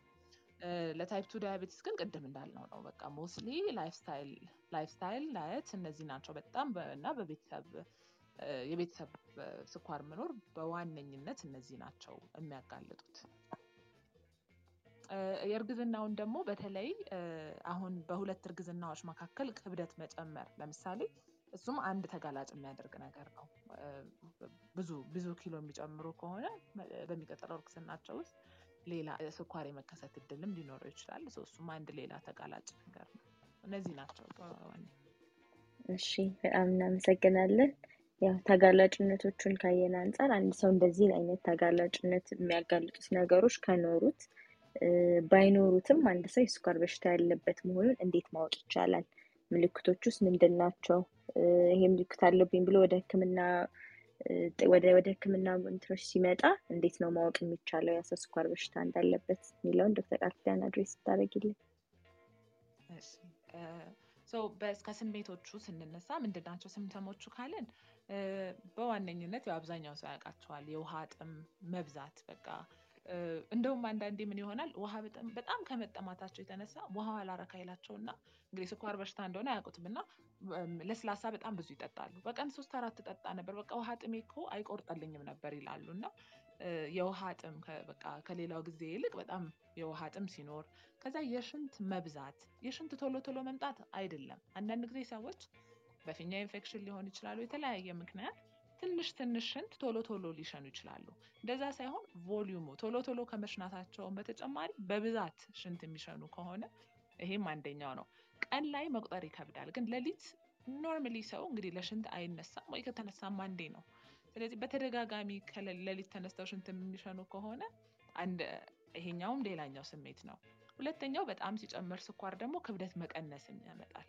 በቃ እንደውም ይባላል እኮ በተለምዶም ሰውም ያውቀዋል። ከሳ እኮ ስኳር ምናምን ይዞት እንዳይሆን ይላል ሰውም ያውቀዋል ብዙ ጊዜ እና የክብደት መቀነስ ያልተፈለገ ክብደት መቀነስ እነዚህ ሰዎች እንግዲህ appetite ኣቸው ጥሩ ሆኖ ወይም ጨምሮ እንደዛ ውሃ ምናምን እየጠጡ ከዛ ደግሞ አብሮ የክብደት መቀነስ ይኖራል። ሌላ ድካም እንግዲህ ኤነርጂ የመቀነስ ነገር ሊኖራቸው ይችላል። አይናቸው ብዥ ሊል ይችላል። ውሃ ነገር ይጠራቀምና አይናቸው ጀርባ እሱም አንደኛው ነገር ነው እና የብዥታ ነገር ሊኖር ይችላል ስኳሩ ሲስተካከል የሚወርድ በአብዛኛው እነዚህ ናቸው። ድሮ ድሮ እንግዲህ ስኳር ምን እንደሆነ በታወቀበት ዘመን ስኳር በደም ውስጥ ሲበዛም ሽንት ውስጥ ይበዛል እና አንድ ሰው ስኳር እንዳለው የሚጠረጠረው የነበረው ያው እንግዲህ መታጠቢያ ቤት የለም፣ መንገድ ላይ ሊሆን ይችላል የሚጸዳዱት እና ዝንቦች በጣም ይወሩታል ሽንታቸው እና ያም ስኳር ስለሚበዛበት ነው። እንግዲህ እንደ ምልክት ላይሆን ይችላል፣ ግን አንድም ይሄ ነው ለማለት ነው። እነዚህ ናቸው ኮመን ሲምተሞቹ የምንላቸው እነዚህ ናቸው። ጥም፣ ድካም፣ ረሃብ እና ክብደት መቀነስ፣ ሽንት መብዛት በዋነኝነት እነዚህ ናቸው። ከዛ እንዴት ዳያግኖስ ይደረጋል? ግን አሁን ቅድም እንዳልነው ነው እነዚህ ስሜቶች የሚታዩት በአብዛኛው የስኳር መጠኑ በጣም ሲጨምር ነው። አንድ ሰው ስኳር አለበት ለማለት እንግዲህ በእርግጠኛው የምናውቀው በደም ምርመራ ነው። አንድ ሰው ጤነኛ ከሆነ እንግዲህ በስኳር አንጻር ማለት ነው የስኳር መጠኑ ከመቶ መብለጥ የለበትም። ምግብ ሳይበላ ጠዋት በባዶ ሆድ ባዶ ሆድ ስንል ለስምንት ሰዓታት ምንም ምግብ ሳይወስዱ ማለት ነው። ውሃ ቢጠጡ በዛ ስምንት ሰዓት ውስጥ ችግር የለውም። ግን ካሎሪ ያለው ነገር ከምግብ እ፣ ቡና በስኳር ምናምን እንደዚህ አይነት ነገር ከወሰዱ ሳይወስዱ ለስምንት ሰዓታት ቆይተው ደማቸው ስኳሩ ሲለካ የጤነኛ ሰው ስኳር መጠን ከመቶ በታች ነው። ከዛ ከመቶ እስከ መቶ ሀያ ስድስት ባለው መሀል ደግሞ ወደ ስኳር እየሄደ ነው። prediabetic የምንለው range አለ። ወደ ስኳር እየሄደ ነው የምንለው ይኖራል። መቶ ሀያ ስድስት እና ከመቶ ሀያ ስድስት በላይ ደግሞ ሲሆን የስኳር መጠናቸው ስኳር አለበት ማለት ነው። ብዙ ጊዜ አሁን በተለይ currently ባሉን diagnosis ኦች በአንድ ቀን diabetes ን diagnose ማድረግ እንችላለን። ወይ ራሱን የደም ምርመራ ደግመን ወይ ሌላ እንደገና ደም ቀድተን diagnose ማድረግ እንችላለን እና አይ ለምን ዛሬ እኮ ተጨንቄ ሊሆን ይችላል ይላል ሰው። ግን ይሄ መሀል ላይ ያለውን room የሰጠነው ለዚህ ነው። so የጤነኛ ሰው ስኳር እንዳልኩት ከመቶ በታች ነው። መቶ ሀያ ስድስት ድረስ እስኪደርስ እኮ ዳያግኖስ አላደረግም። ስኳር አለብህ አላለም አንድ ታካሚ እየሄደ ነው ምናምን ነው የምንለው። ግን መቶ ሀያ ስድስቱን ሁለቴም ስንለካው ከመቶ ሀያ ስድስት በላይ ከመጣ በቃ ባይዘን በደንብ የስኳር አይነት ጉዳቶች ደርሰዋል ማለት ነው። ስኳር በሽታ አለ ማለት ነው። ስለዚህ ዳያግኖሲሱ ምግብ ሳይበላ ያለው የስኳር ልኬት ከመቶ ሀያ ስድስት በላይ ሲሆን ነው። ቅድም ያልኳቸው ስሜቶች ግን የሚመጡት probably ከ250 እና ከዛ በላይ ስኳር ሲወጣ ነው። ስለዚህ ከ126 እስከ 250 ባለው ስኳር ከፍ ብሏል፣ ጉዳቱን እያመጣ ነው፣ ግን ምንም ስሜት ላይሰጥ ይችላል ማለት ነው። ሌላኛው diagnose የምናደርግበት መንገድ እንግዲህ hemoglobin A1C የሚባል ነገር አለ። ይሄ hemoglobin A1C ማለት ስኳር እንግዲህ አንድ አንድ የቀይ ደም ሴል ቀይ እስከ ሶስት ወር አካባቢ ውስጣችን ይቆያል ተብሎ ይታሰባል ከመሞቱ በፊት። ስኳር ደግሞ ደም ውስጥ ያለው ስኳር እነዚህ ቀይ የደም ሴሎች ላይ የሆነ እንደ መመረግ አይነት ነገር ያመጣል። so ይሄ hemoglobin A1C የሚባለው ምርመራ ባለፈው ሶስት ወር ውስጥ የነበረንን የስኳር control average ኡን ይሰጠናል። ምክንያቱም መሀል ላይ አሁን ለምሳሌ ዛሬ 126 ቢሆንም ከሁለት ሳምንት በፊት ግን 400 300 ሆኖ ከነበረ ዛሬ ላይ fasting ኡን ሳሰራው ምግብ ሳይበላ ያለውን ልኬት ሳሰራው 126 ነው ወይ 110 ነው ምናምን ሊለኝ ይችላል። ግን hemoglobin A1C ውን ካሰራው ሴሎቹ እስካሉ ድረስ ያኔ የተመረገባቸውን የስኳር glycated የምንለው ማለት ነው እላያቸው ላይ የተለጠፈውን ስኳር መጠን መለካት ስለምንችል በዚህ ሶስት ወር ውስጥ በ average ይህን ያክል ነበረ ስኳራችሁ ለማለት ይረዳናል። እና mostly hemoglobin A1C እና fasting ኡን ነው የምንጠቀመው ለ diagnosis። ይሄ hemoglobin A1C ያለው በ percentage ነው ስድስት ነጥብ አምስት እና ከዛ በላይ ሲሆን ዳያቤትስ አለ እንላለን ማለት ነው።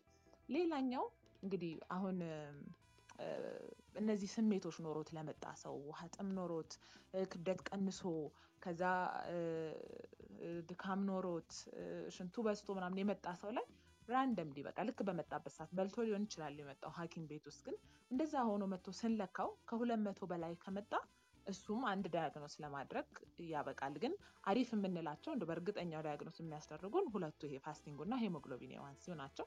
ይሄኛውም ግን እንደ ሶስተኛ ለ diagnosis እንጠቀምበታለን ማለት ነው። በአብዛኛው እነዚህ ናቸው። በልኬት በምርመራ ነው diagnose የምናደርገው። ምንድን ነው ግን አንዳንድ ጊዜ እነዚህ ላብራቶሪዎችን እንደው ችግር ላይ ሊኖርባቸውም ስለሚችል laboratory error ም ወይም የሚያዛቧቸው ነገሮች ስላሉ እነሱ እነሱን ነገር ማወቅ ያስፈልጋል ለ diagnosis። ለምሳሌ አንድ ሰው fasting ኡን ስንለካው እንግዲህ ከመቶ ሀያ ስድስት በላይ ስኳር ነው አልን 180 ወይ 200 ሆነ እንበል። hemoglobin A1C ውን ስንሰራለት normal range ውስጥ ከመጣ ለምንድን ነው ይሄ ሊመጣ ይችላል? እና ምንድን ናቸው የሚያዛቡት ነገሮች hemoglobin A1C ን የሚለውን ማወቅ አለብን እንጂ አይ የሶስት ወሩ አሪፍ ነው ዛሬ ዝም ብዬ ወይ ዛሬ ስለተጨነቁ ሐኪም ቤት ስለመጣው ስላመመኝ ነው ብለን ልናልፈው አይገባም። እና ለምሳሌ ደም ማነስ ያለበት ሰው ላይ hemoglobin A1C abnormally low ይሆናል። ምክንያቱም ቀይ ደም ሴል ላይ ያለውን ስኳር ነው እየለካ ነው ያለ ነው። ስለዚህ የቀይ ደም ሴል ቁጥር ካነሰ ቁጥሩም ሊያንስ ይችላል አብሮ falsely low ሆነ ማለት ነው እንጂ በዛ ሰዓት ላይ hemoglobin A1C low ሲሆን ስኳር የለበትም ያ ሰው ማለት አይደለም። እና ሁሌ ቁጥሮቹን ብቻ ሳይሆን ከቁጥሮቹ ጀርባስ ምን አለ የሚለው ማየት አለብን። ሌሎችም ሌሎችም ነገሮች አሉ። የኩላሊት ህመም ያለባቸው ሰዎች ላይ vitamin B12 ምናምን deficiency ያለባቸው ሰዎች ላይ hemoglobin A1C የሚባለው ነገር ሊዛባ ይችላል። ስለዚህ ምክንያቶቹን መፈለግ ያስፈልገናል ማለት ነው። diagnose ለማድረግ ግን ከሁለት አንዱ abnormal ከሆነ በቂያችን ነው። even ሌላ ምክንያት ሳናገኝለት ዛሬ ላይ ያለው ስኳር መቶ ሀምሳ ሆኖ hemoglobin A1C ያችን normal ቢሆን ወይ hemoglobin A1C ው high ሆኖ fasting ኡ normal ቢሆን አንዱ high እስከሆነ ድረስ ለእኛ diagnose ለማድረግ በቂያችን ነው። ከሁለት አንዱን ነው የምንጠቀመው። እሺ በጣም እናመሰግናለን ዶክተር ቀሊ በዚሁ አንድ ላይ አድርገሽ በጣም ሁልጊዜ የሚጠየቅ ጥያቄ አለ እና እንድትመልሽልን የምፈልገው አንድ ጊዜ ስኳር በሽታ አንድ ሰው መኖር እንዳለበት ከተረጋገጠ በኋላ መዳን የሚችል ነገር ነው ወይ? ሕክምናውን ከጀመረ በኋላ ይሁን እንትን ካለ ወይም cure መደረግ የሚችል ነገር ነው ወይ ስኳር በሽታ የሚለውን በጣም ብዙ ሰዎች የሚያነሱት ጥያቄ ስለሆነ በደንብ አብራርተሽ ብትገልጪልን። እውነት ነው። በጣም ብዙ ሰዎች የሚጠይቁት ጥያቄ ነው። እንግዲህ ሳይንስ ጥሩነቱ እንግዲህ አዳዲስ ጥሩ ዜና እየያዘልን ይመጣል አንዳንዴ ሰው መዳን መዳን ምንድን ነው የሚለውን መጠየቅ ነው። ሰው ስኳር አንዴ ከመጣ completely አይድንም። እሱን ነው ስኳር completely አይድንም። ግን አሁን ለምሳሌ type one diabetes ላይ ምን የምንለው አለ? honeymoon period የምንለው አለ።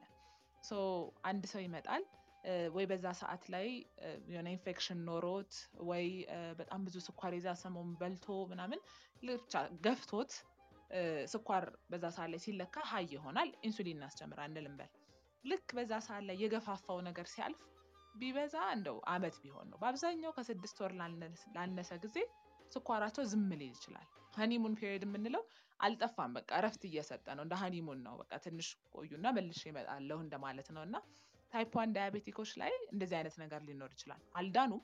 ለጊዜው ግን ኢንሱሊኑን ለማቆም እድል አግኝተዋል። ከጥቂት ጊዜ በኋላ ግን መልሶ ይመጣል። ይሄ temporary እንግዲህ temporary መዳን ልንለው እንችላለን፣ ግን መዳን አይደለም።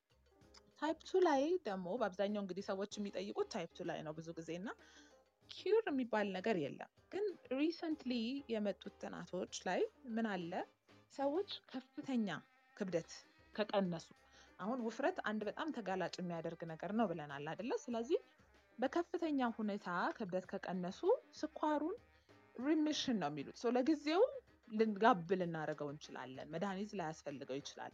እነዚህ ሰዎች መልሰው ከወፈሩ ስኳሩ መልሶ ይመጣል አብሮ ግን ቢያንስ ለጊዜው ሊያስታግስላቸው ይችላል የሚባል ነገር አለ እና እሱ በቅርብ የመጣ ነው። በፊት አንዴ ሰው በቃ ስኳር ካለበት ሁሌም አለ፣ ሁሌም መድኃኒቱን ያስፈልገዋል፣ ሁሌም መቀጠል ያስፈልጋል እንል ነበር። አሁን ይሄ ትንሽ ተስፋ የሚሰጡ ጥናቶች ናቸው። በቃ ለጊዜው remission ሊመጣ ይችላል temporarily as long as they lose weight።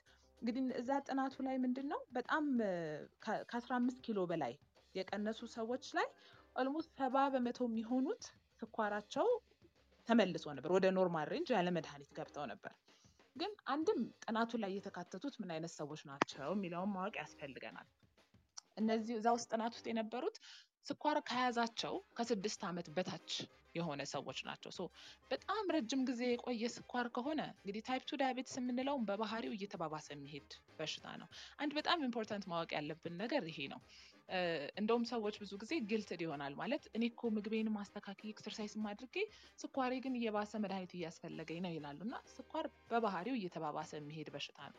ስለዚህ ከስድስት ዓመትና ከዛ በላይ የቆየ ስኳርን እንደ exercise ም አድርገው ወፍራም የነበሩት ሰዎች በጣም ብዙ ኪሎ ቢቀንሱ ወደ ኋላ ላይ ይመለስ ይችላል። መጀመሪያ ላይ ግን ገና እየጀማመረ ባለበት ወቅት እንዳልኩት በጣም ብዙ ኪሎ የሚቀንሱ ከሆነ ይሄም ሁሉም ላይ አይደለም። እንግዲህ ከ15 ኪሎ በላይ ለቀነሱት እንዳልኩት እስከ ሰባ በመቶ ሆኗል እዛ ጥናት ላይ።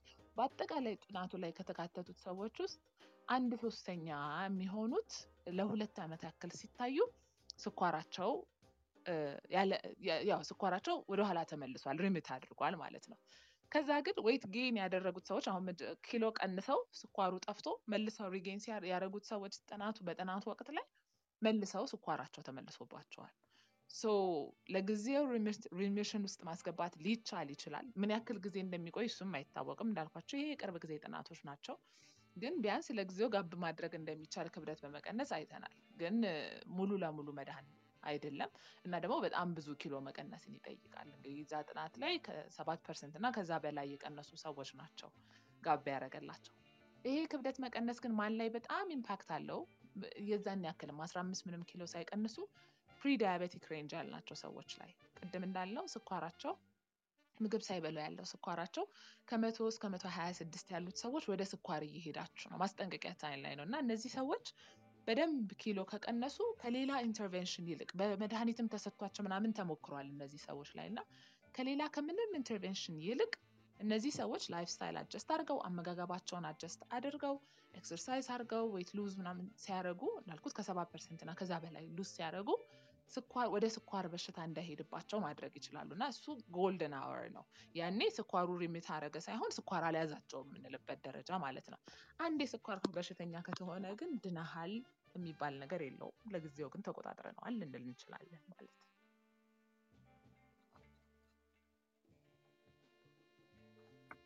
እሺ thank you በጣም ልተቀልተን ምናልባት ቅድም mention ስናደርገው የነበረው ብዙ ጊዜ የስኳር በሽተኞች እኛ ጋር ሲመጡ already ጉዳቶቹ happen ካደረጉ በኋላ ነው ለመጀመሪያ ጊዜ diagnose የሚደረጉት እና እነዚህ ጉዳቶች የምንላቸው ምንድን ናቸው? የአጭር ጊዜና የረጅም ጊዜ የምንላቸው ምንምስ ማድረግ እንችላለን የሚለውን እንዴት እናደርጋለን የሚለውን mention ብታደርጊልን።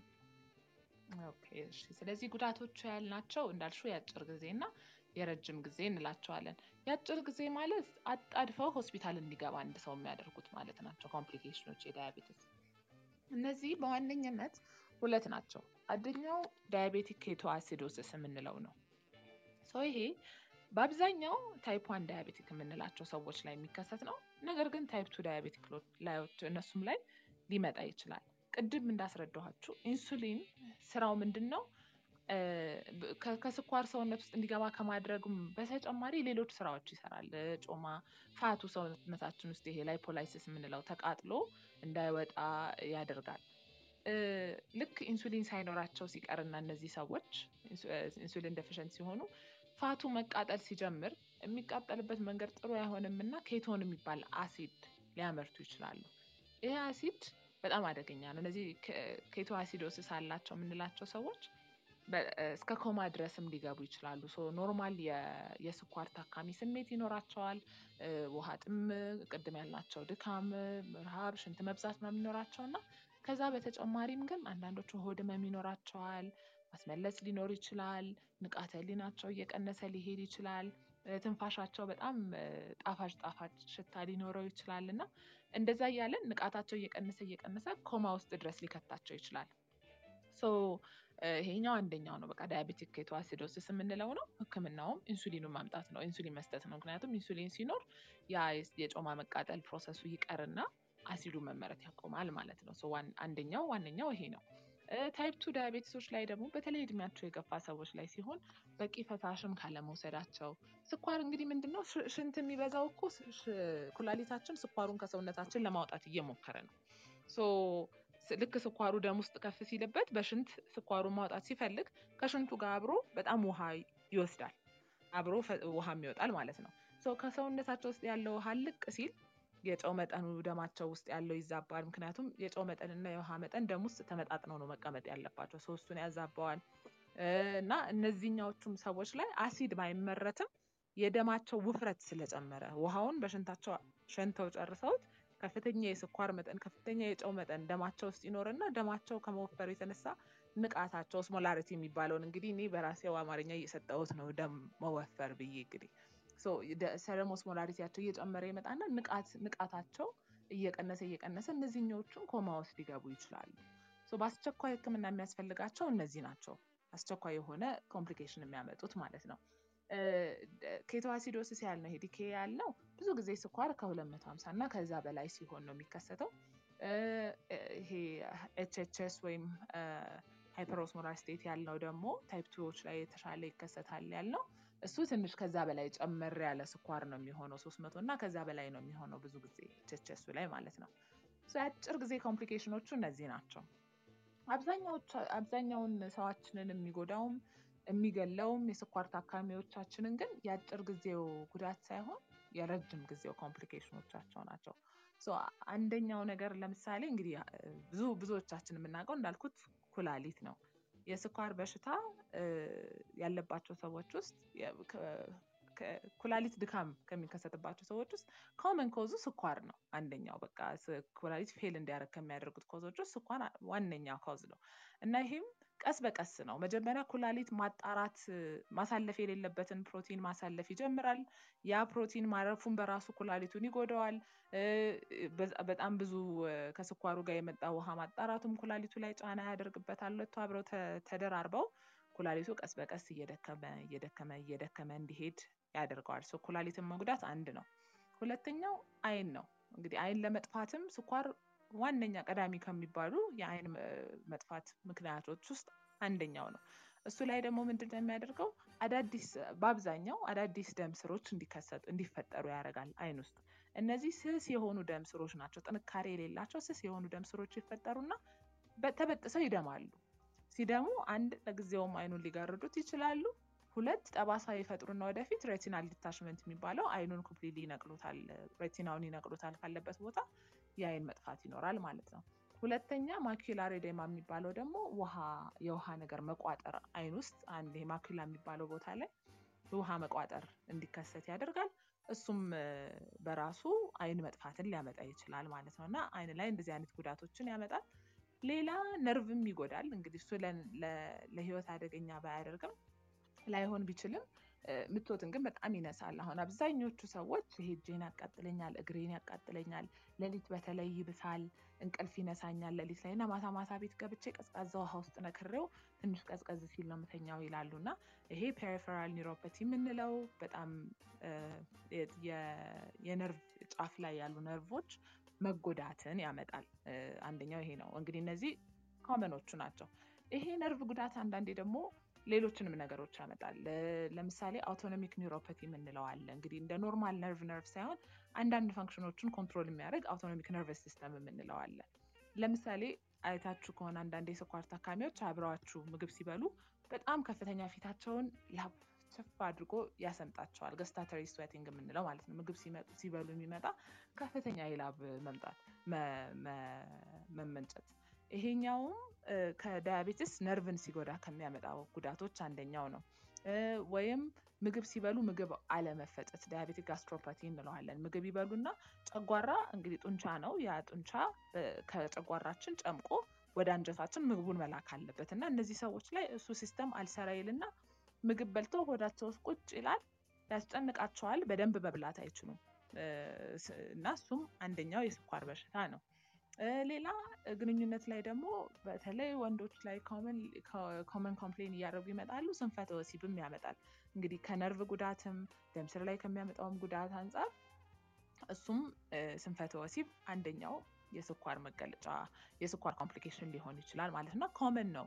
ሀምሳ በመቶ ምናምን የሚሆኑት ከአርባ ዓመት በላይ ያሉ diabetic patient ኦች ላይ ይህንን ስንፈተ ወሲብ እናያለን።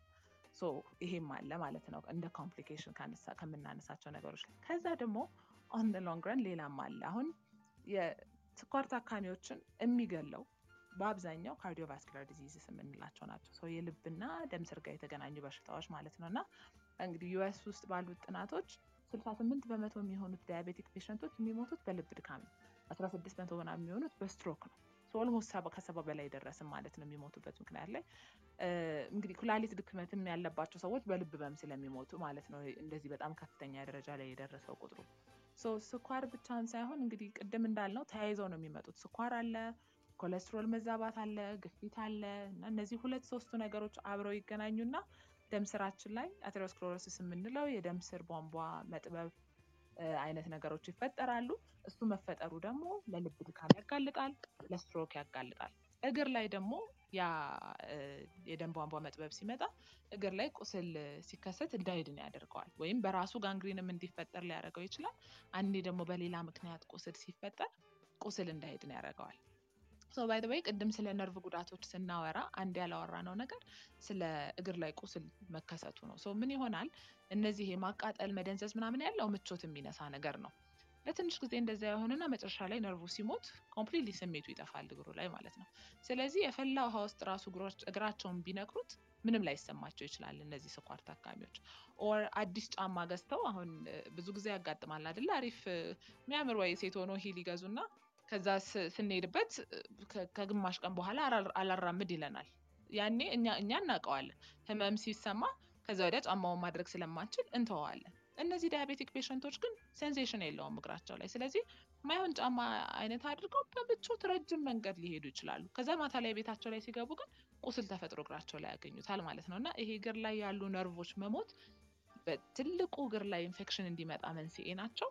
እግር ለመቆረጥም ወደኋላ ላይ ሊያጋልጡ ከሚችሉት ትልቅ ነገሮች ውስጥ አንዱ ናቸው። እና ይሄም አንድ ትልቅ ትልቅ በጣም ስኳር ታካሚዎችን የሚረብሽ complication ነው። እና እንደውም ይሄ የነርቭ ጉዳት እንዳለ አንድ እርግጠኛ መሆን የሚቻልበት መንገድ እግራቸው ስር መዳፍ ላይ ቁስል ኖሯቸው ያለ ምንም discomfort እየተራመዱ የሚገቡ ብዙ patient ኦች እናያለን። እና ይሄ አንደኛው ምልክት ነው። በደንብ ጫማ አድርገው ካልሲ አድርገው ከዛ ግን ሲያወልቁት እስከ ስር በጣም ትልቅ ቁስል ይኖራል። እና ይሄ ነርቭ ስሜት ማጣት እነዚህን complication ኦች ያመጣል። ከእግር ላይ ቁስል መከሰት ይኖራል። እዛ ላይ ደግሞ የደም ስር ችግሩ ሲመጣ እንግዲህ ቁስል ለመዳን ደም ዝውውር ያስፈልገዋል። ጥሩ የደም ዝውውር ሲያገኝ ነው የሚድነው አንደኛው ነገር እና ያ የደም ስር ችግር ሲጨመርበት ከቁስሎቹ ላይ መዳን አይችልም። ለረጅም ጊዜ ቁስሉ ይኖራል። እንዳልኩትም gangrene ም ወደፊት እንዲከሰት ሊያደርግ ይችላል። ለመቆረጥም predispose ያደርጋል እና እነዚህ ናቸው እንግዲህ በዋነኝነት ያሉት የስኳር ጋር የተገናኙ complication ኦች እና ቁጥራቸው በጣም አናሳ አይደለም። አሁን በተለይ አሁን የአይን ላይ ያለው ችግር እንግዲህ type two diabetes እንዳለው ላይታወቅ ይችላል ብለናል ገና diagnose ሲደረጉ ራሱ ሀያ በመቶ የሚሆኑት diabetic patient ኦች already አይናቸው ተጎድቶ ሊሆን ይችላል እንግዲህ ይሄ የውጭ ሀገር data ነው። የተሻለ እውቀት ባላቸው የተሻለ awareness አላቸው ብለን በምናስበው population ኦች ላይ የተሰሩ ጥናቶች ናቸው ሀያ በመቶ ከመጀመሪያ ሊኖርም ይችላል የሚሉት። ከዛ ደግሞ ስኳር አስራ አምስት ሀያ ዓመት ከቆየ በኋላ almost በተለይ type one diabetic ኦች ላይ almost ሁሉም የሆነ አይነት የአይን ችግር ይኖራቸዋል ነው።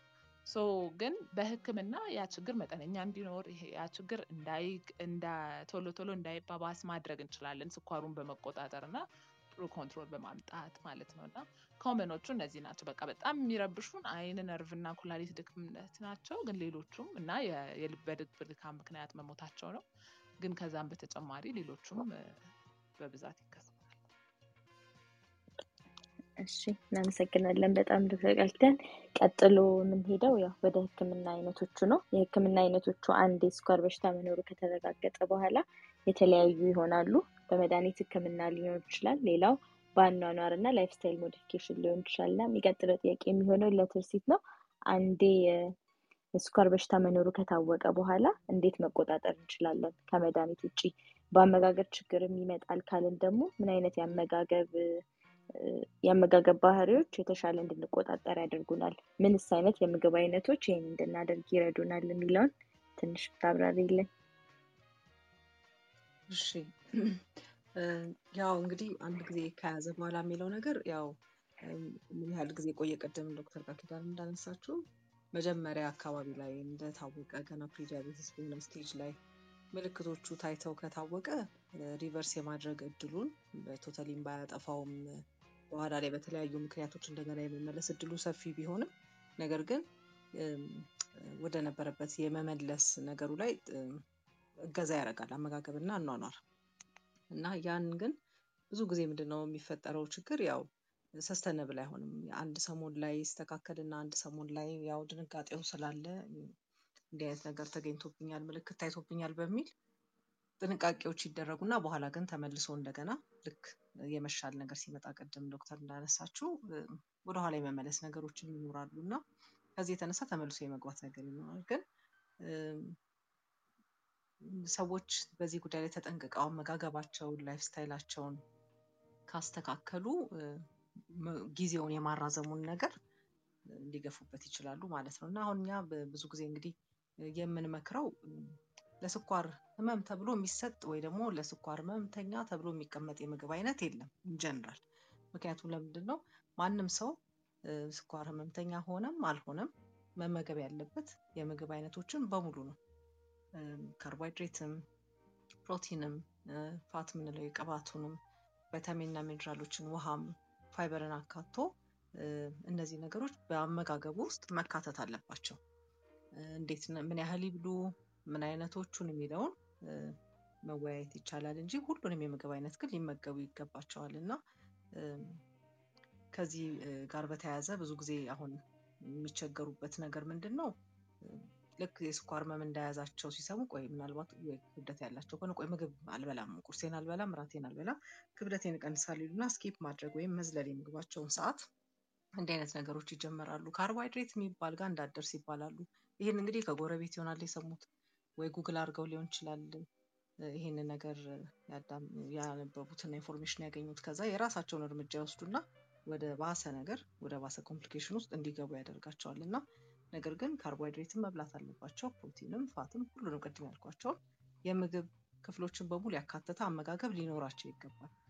ነገር ግን ብዙ ጊዜ እነዚህ refined የሆኑ ወይም ደግሞ የተጣሩ ገለባ የሌላቸው አሰር የሌላቸው ምግቦችን በማያዘወትሩበት ጊዜ ማነው በሚያዘወትሩበት ጊዜ አሁን ለምሳሌ ዳቦ የተፈተገ ዳቦ በሚበሉ ጊዜ ኬክ፣ ጣፋጭ ነገሮች በሚበሉ ጊዜ በደማቸው ውስጥ ያለው የስኳር መጠን እየጨመረ ስለሚሄድ ጉዳት ይኖረዋል። ይሄ ደግሞ ለማንም ጤነኛ ሰውም ምንም ለሌለበት ሰውም መብዛቱ አይመከርም። ምክንያቱም ክብደት የመጨመር ነገር ስላላቸው ቶሎ ወደ ስኳር የመቀየር ከዛ በኋላ ደግሞ እንደገና ያ ስኳር ደግሞ በብዛት በሚሆንበት ጊዜ ቅድም ዶክተር እንዳነሳችው በ glycogen መልክ በየ muscle ኦቻችን ላይ ጉበታችን ላይ መከማቸት ከዛም ደግሞ ቀጥሎ ሲበዛ ወደ fat የመቀየር ነገር ስላለው ስለዚህ አመጋገብ ሁል ጊዜ balance መጠበቅ አለበት። የምናስገባው ወይም ደግሞ የምንመገበው የምግብ መጠን ከምናቃጥለው ጋራ balanced መሆን አለበት። ልክ ምን እንደማለት ነው? ባንክ ቤት ውስጥ ገንዘብ እናስቀምጣለን። expend የማናረግ ከሆነ ወጪ ከሌለብን ካላወጣ ነው እየተጠራቀመ እንደውም እየወለደ ይሄዳል። ስለዚህ በዛ መሰረት እየተከማቸ እየተከማቸ ከ glycogen ወደ fat እየተቀየረ የሰውነት ክብደታችንን እየጨመረብን ይሄዳል። ስለዚህ ለሁሉም ሰው ምግብ አመጋገባችን ሁልጊዜም አቃጥለዋለሁ ወይ የምመገበው የምግብ መጠን እኔ ካለኝ እንቅስቃሴ ጋር ተመጣጣኝ ነው ካልሆነ ደግሞ መቀነስ ይኖርብኛል ብለን መጠኑን እንቀንሳለን እንጂ የምግብ አይነቶችን አንቀንስም። አሁን ካርቦሃይድሬትን የስኳር ይዞኛል ብሎ አንድ ሰው ቢያስወግደው ጉልበት አያገኝም።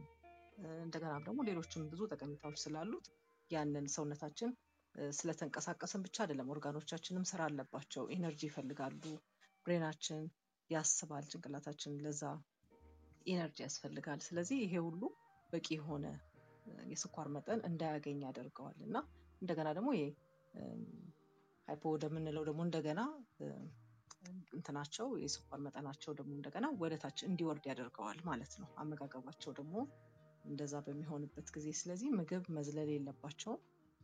በቂ የሆነ ምግብ በቁርስም በምሳም በራትም እንደገና ደግሞ መክሰስ ላይም ምን አይነት ምግቦች ይበሉ የሚለው ነው። ብዙ የካርቦሃይድሬት ወይ ደግሞ የካሎሪ መጠናቸውን የሚጨምር ያልሆኑ ነገር ግን መብላት ያለባቸውን ነገር እንዲበሉ በረሃብ በሚሰማቸው ጊዜ እንደገና ሌላ የጨጓራ ሌሎችም complication ኦች እንዳይመጡባቸው ብዙ glycemic index ኣቸው ወይም ቶሎ ወደ ስኳር የመቀየር አቅማቸው ዝቅተኛ የሆኑ አሰር ያላቸው እንደገናም ደግሞ ጤናማ የሆኑ የምንላቸውን ፍራፍሬዎችን፣ አትክልቶችን እንደ ካሮት፣ ኪያር የመሳሰሉትን በመብላት የመክሰስ ሰዓታቸውን ማሳለፍ እንደገናም ደግሞ regular የሆነ የካርቦሃይድሬት መጠን የሚመገቡትን ጠዋት ላይ አሁን ዝም ብሎ fruit ብቻ በልቼ እወጣለሁ ብለው በቂ የሆነ ጉልበት ባለማግኘታቸው ድካም ይሰማቸዋል። ስኳራቸው መጠኑ ከደም ላይ ደግሞ ይወርዳል።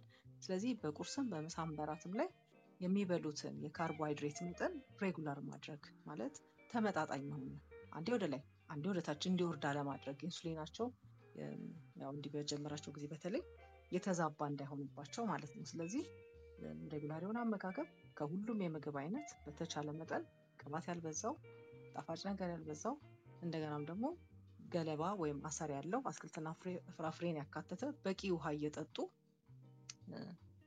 አመጋገባቸው ማስተካከል ይኖርባቸዋል። ከዚህ በተጨማሪ ደግሞ እንዳልኩት ቅድም የተመጣጠነ ነገር በስርዓት ብንበላም በመጠን ብንበላም ካልተንቀሳቀስን ደግሞ አናቃጥልም።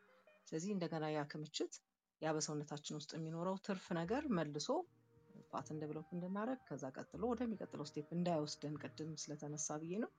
ያ እንዳይሆን ደግሞ በቂ እንቅስቃሴ ማድረግ ይኖርባቸዋል። እንግዲህ የበቂ እንቅስቃሴ የሚባለው ምን ማለት ነው ብንል በሳምንት ውስጥ ምናልባት ወደ መቶ ሀምሳ ደቂቃ ያህል በድምር እንደው ብንሄድ ማለት ነው እንግዲህ በትንሹ ሲንቀሳቀሱ walk በማድረግ ሊሆን ይችላል፣ jogging ሊሆን ይችላል፣ ሌላም ነገሮችን በማድረግ እንቅስቃሴያቸውን እንደው ብናካፍል ወደ ሀያ ምናምን ደቂቃ ሊሆን ይችላል። በየቀኑ ከሄዱ እንደው በሳምንት አምስቱን ቀን ቢንቀሳቀሱ ለሰላሳ ደቂቃ ያህል የሆነ እንቅስቃሴ እንዲኖራቸው ማድረግ በቀን ውስጥ ተገቢ ነው።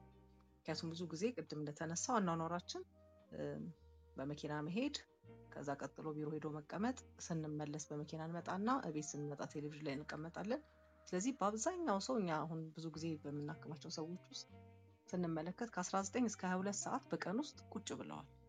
ስንደምረው የተንቀሳቀሱበትን ሰዓት ምናልባት እንደው ወደ መታጠቢያ ቤት ሄዱበትን ለምግብ እጅ ለመታጠብ ሄዱበትን ሁሉ ጨማምረንላቸው እዛ አካባቢ ድረስ ብንታዘበው ራሳችንን ብዙ ሰዓት በ24 ሰዓት ውስጥ የምንቀመጥበት ጊዜ ይበዛል እና ያ እንዳይሆን ማድረግ በስራ መሀልም በየሰላሳ ደቂቃው በየአንድ ሰዓቱ ቢቻል እየተነሱ መንቀሳቀስ፣ ምክንያት ፈልጎ ለመሄድ መሞከር፣ ፓርክ በምናደርግበት ጊዜ ቀርበን ፓርክ አለማድረግ፣ ራቅ ማለት deliberate ወይም ሆን ብለን walk ለማድረግ ደረጃዎች እንዲወጡ ማድረግ፣ exercise የሚያደርጉበትን መጠን መጨመር፣ ቤት ውስጥ እንዲንቀሳቀሱ አልጋ ማንጠፍ፣ እቃ ማጠብ፣ ማነሳሳት ሊሆን ይችላል፣ መኪና ማጠብ ሊሆን ይችላል፣ ግቢ ውስጥ garden ካለ እሱን አትክልቶችን መንከባከብ ሊሆን ይችላል። የእንቅስቃሴ መጠናቸውን እንዲጨምሩ በማድረግ ያንን መከታተል ይቻላል እና ብዙ ጊዜ አሁን ይህን አትብሉ ይህን አትብሉ የሚባለው ነገር ስለሚበዛ ወይም በቂ የሆነ መረጃ ባለማግኘታቸው አመጋገባችሁን ተጠንቀቁ ተብለው ወይም ምናልባት ከሐኪም ሊመከሩ ይችላሉ። ምን ማለት ነው መጠንቀቅ የሚለው ነገር ዝርዝር ስለማይነገራቸው ኃይሉና ቅድም እንዳልኩት በቅርባቸው ካገኙት information ሰብስበው የራሳቸውን እርምጃ ይወስዳሉ። እዚህ ያ እንዳይሆን የስነ ምግብ ባለሙያ ቢያማክሩ ምን ምን መብላት እንዳለባቸው ምን ያህል መጠን ምክንያቱም እንደየሰው ይለያያል። አሁን መብላት አለባቸው ስንል መጠኑን ማወቅ አለብን እንደ እንቅስቃሴያቸው እና ያንን ምክር ማግኘት ይችላሉ። አንደኛ ካልሆነም ደግሞ ሲመገቡ ያውቁታል ለሰውነታቸውን በቂ የሆነውን ነገር የሚሉትን ሳይበዛ በመመገብ ከሁሉም አይነት ባላንስድ የሆነ ነገር የተመጣጠነ ነገር አትክልትና ፍራፍሬ በተለይ ያካተተ አሰር እንዲኖረው ገለባ ያላቸውን ምግቦች በመመገብ ከሰውነታቸው ውስጥ ትርፍ የሆነውን ፋት ከምግባቸውም ሆነ ከሰውነታቸው እያጸዳ እንዲሄድ ያንን ማድረግ ይኖርባቸዋል። እሺ እናመሰግናለን በጣም ትርሲት። እሺ አድማጮቻችን እስካሁን ጥሩ ጊዜ እየኖራችሁ እንደሆነ እናስባለን። በቂ የሆነም ጊዜ ግንዛቤ እያገኛችሁ እንደሆነ ለትንሽ ለአንድ ለሁለት ደቂቃ እረፍት እናድርግና ስንመለስ ሕክምናው በመድኃኒት እንዴት መቆጣጠር ይችላል የሚለውን እና የእናንተን ጥያቄዎች እናስተናግዳለን። ጥያቄዎቹም ካላችሁ አሁንም በባክ ቻናል እየላካችሁልን ወደ መድረክ መታችሁ መጠየቅ የምትፈልጉን ከታች አንዳችሁን ሬዝ ማድረግ ትችላላችሁ። Where النتش مكي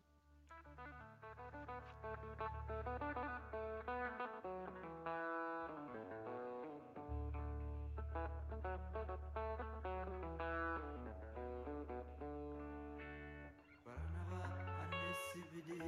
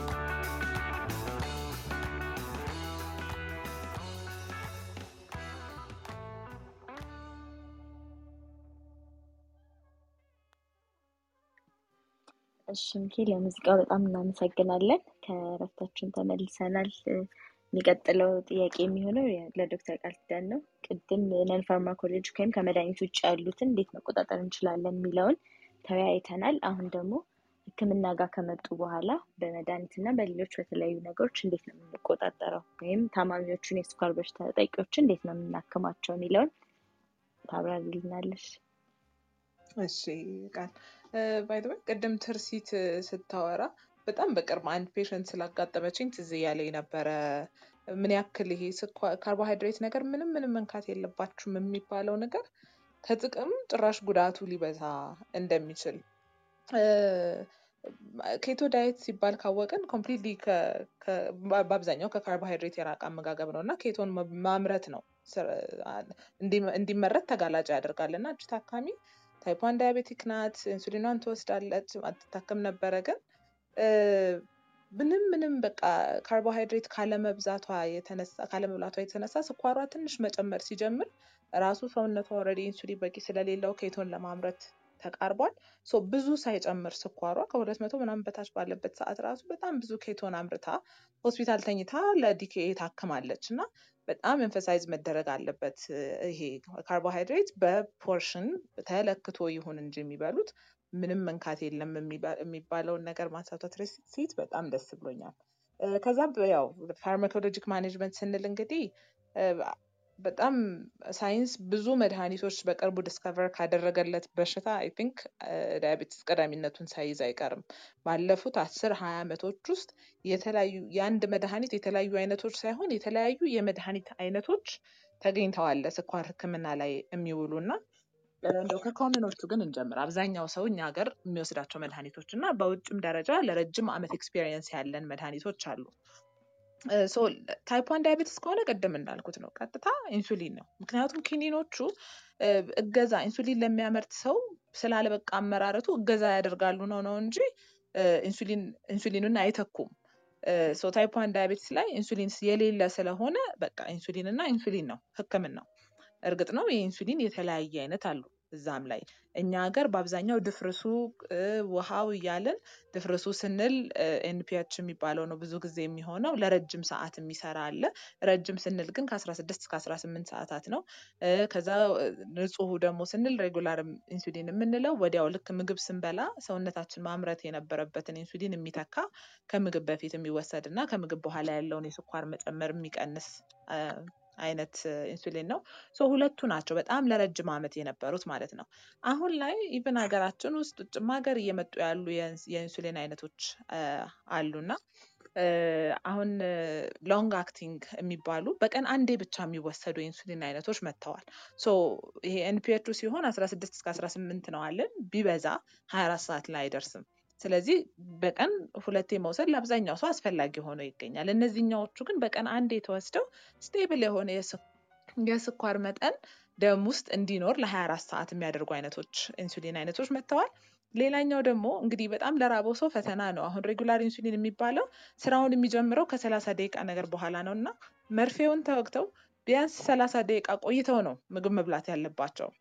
አንዳንዴ ደግሞ በተለይ አሁን ነፍሰ ጡር ምናምን ሰዎች ላይ ምን ያክል እንደሚበሉ አያውቁትም። ሰው በቃ appetite አለኝ ብለው አስበው ያችን ተወግተው ሰላሳ ደቂቃ ቆይተው ከዛ ሲበሉ ግን ትንሽ ይበሉና በኋላ ላይ ኢንሱሊን በዝቶባቸው ስኳራቸው ይወርዳል። so በቅርቡ እነዚህ rapid acting የሚባሉ አይነት ኢንሱሊኖች መጥተዋል። so በጣም ቶሎ ማለት ሰላሳ ደቂቃ ሳንጠብቅ ስራቸውን የሚሰሩና በኋላ ላይም ቶሎ ምግቡ ምግቡ ከሰውነታችን ተቃጥሎ ሲያልቅ እነሱም ቶሎ ስራቸውን የሚጨርሱ ማለት ነው። ለጥቂት ጊዜ ደም ውስጥ የሚቆዩ አይነቶች ተፈጥረዋል።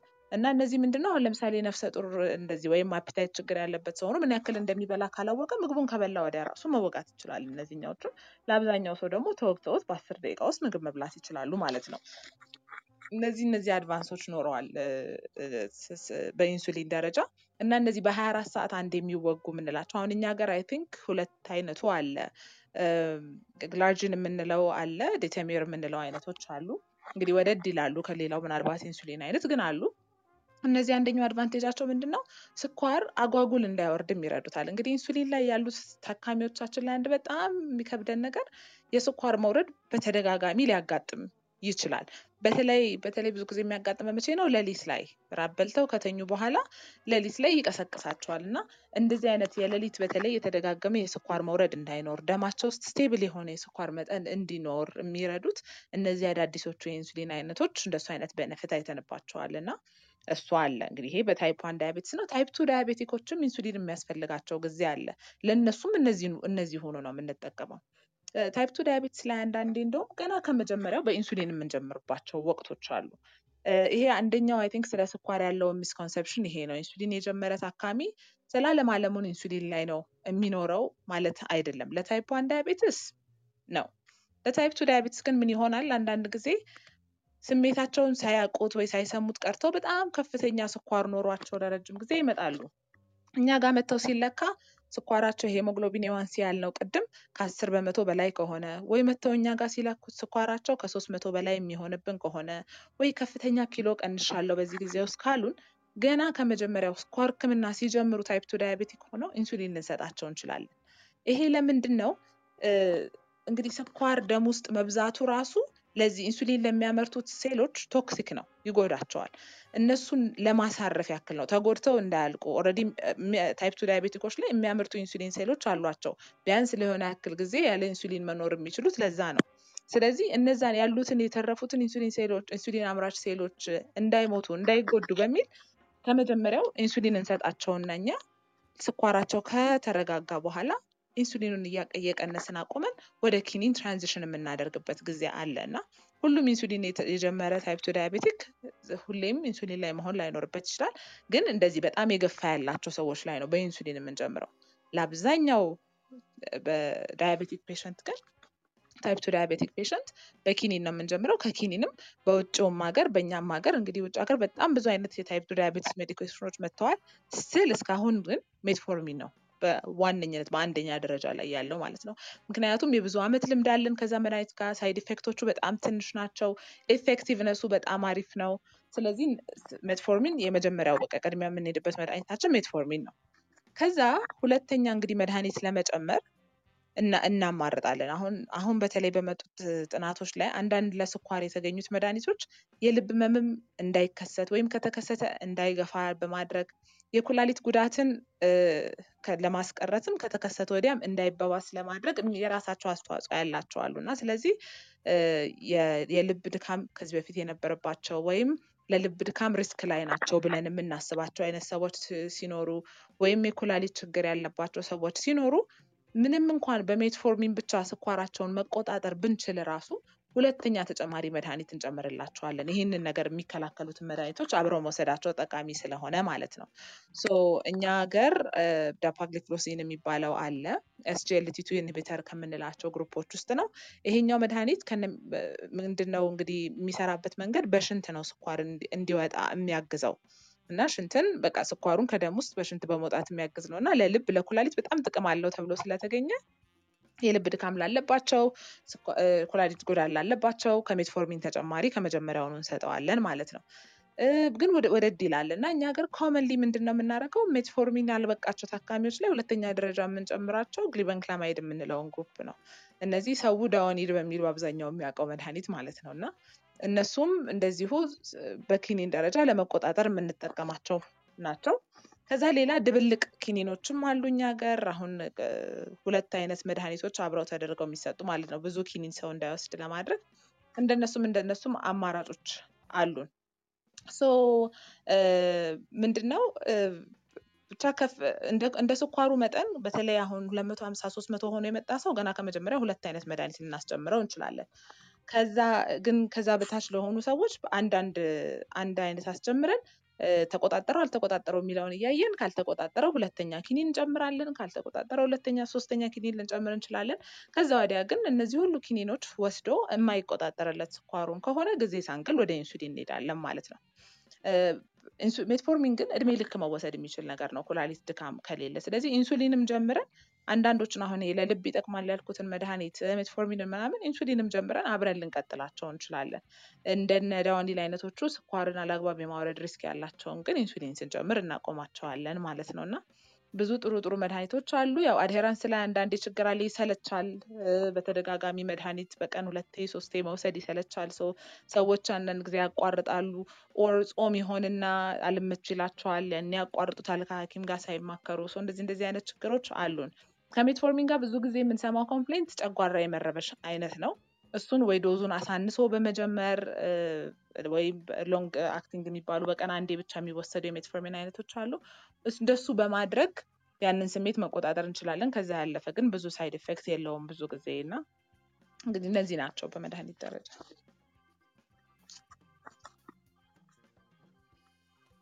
እሺ እናመሰግናለን በጣም ዶክተር ኪዳን። ምናልባት ከ audience ጥያቄ ያላችሁ በዚህ መሀል ወደ የሚቀጥለው ጥያቄ ከመሄዴ በፊት እጃችሁን raise እያደረጋችሁ ወደ መድረክ መጥታችሁ መጠየቅ ትችላላችሁ።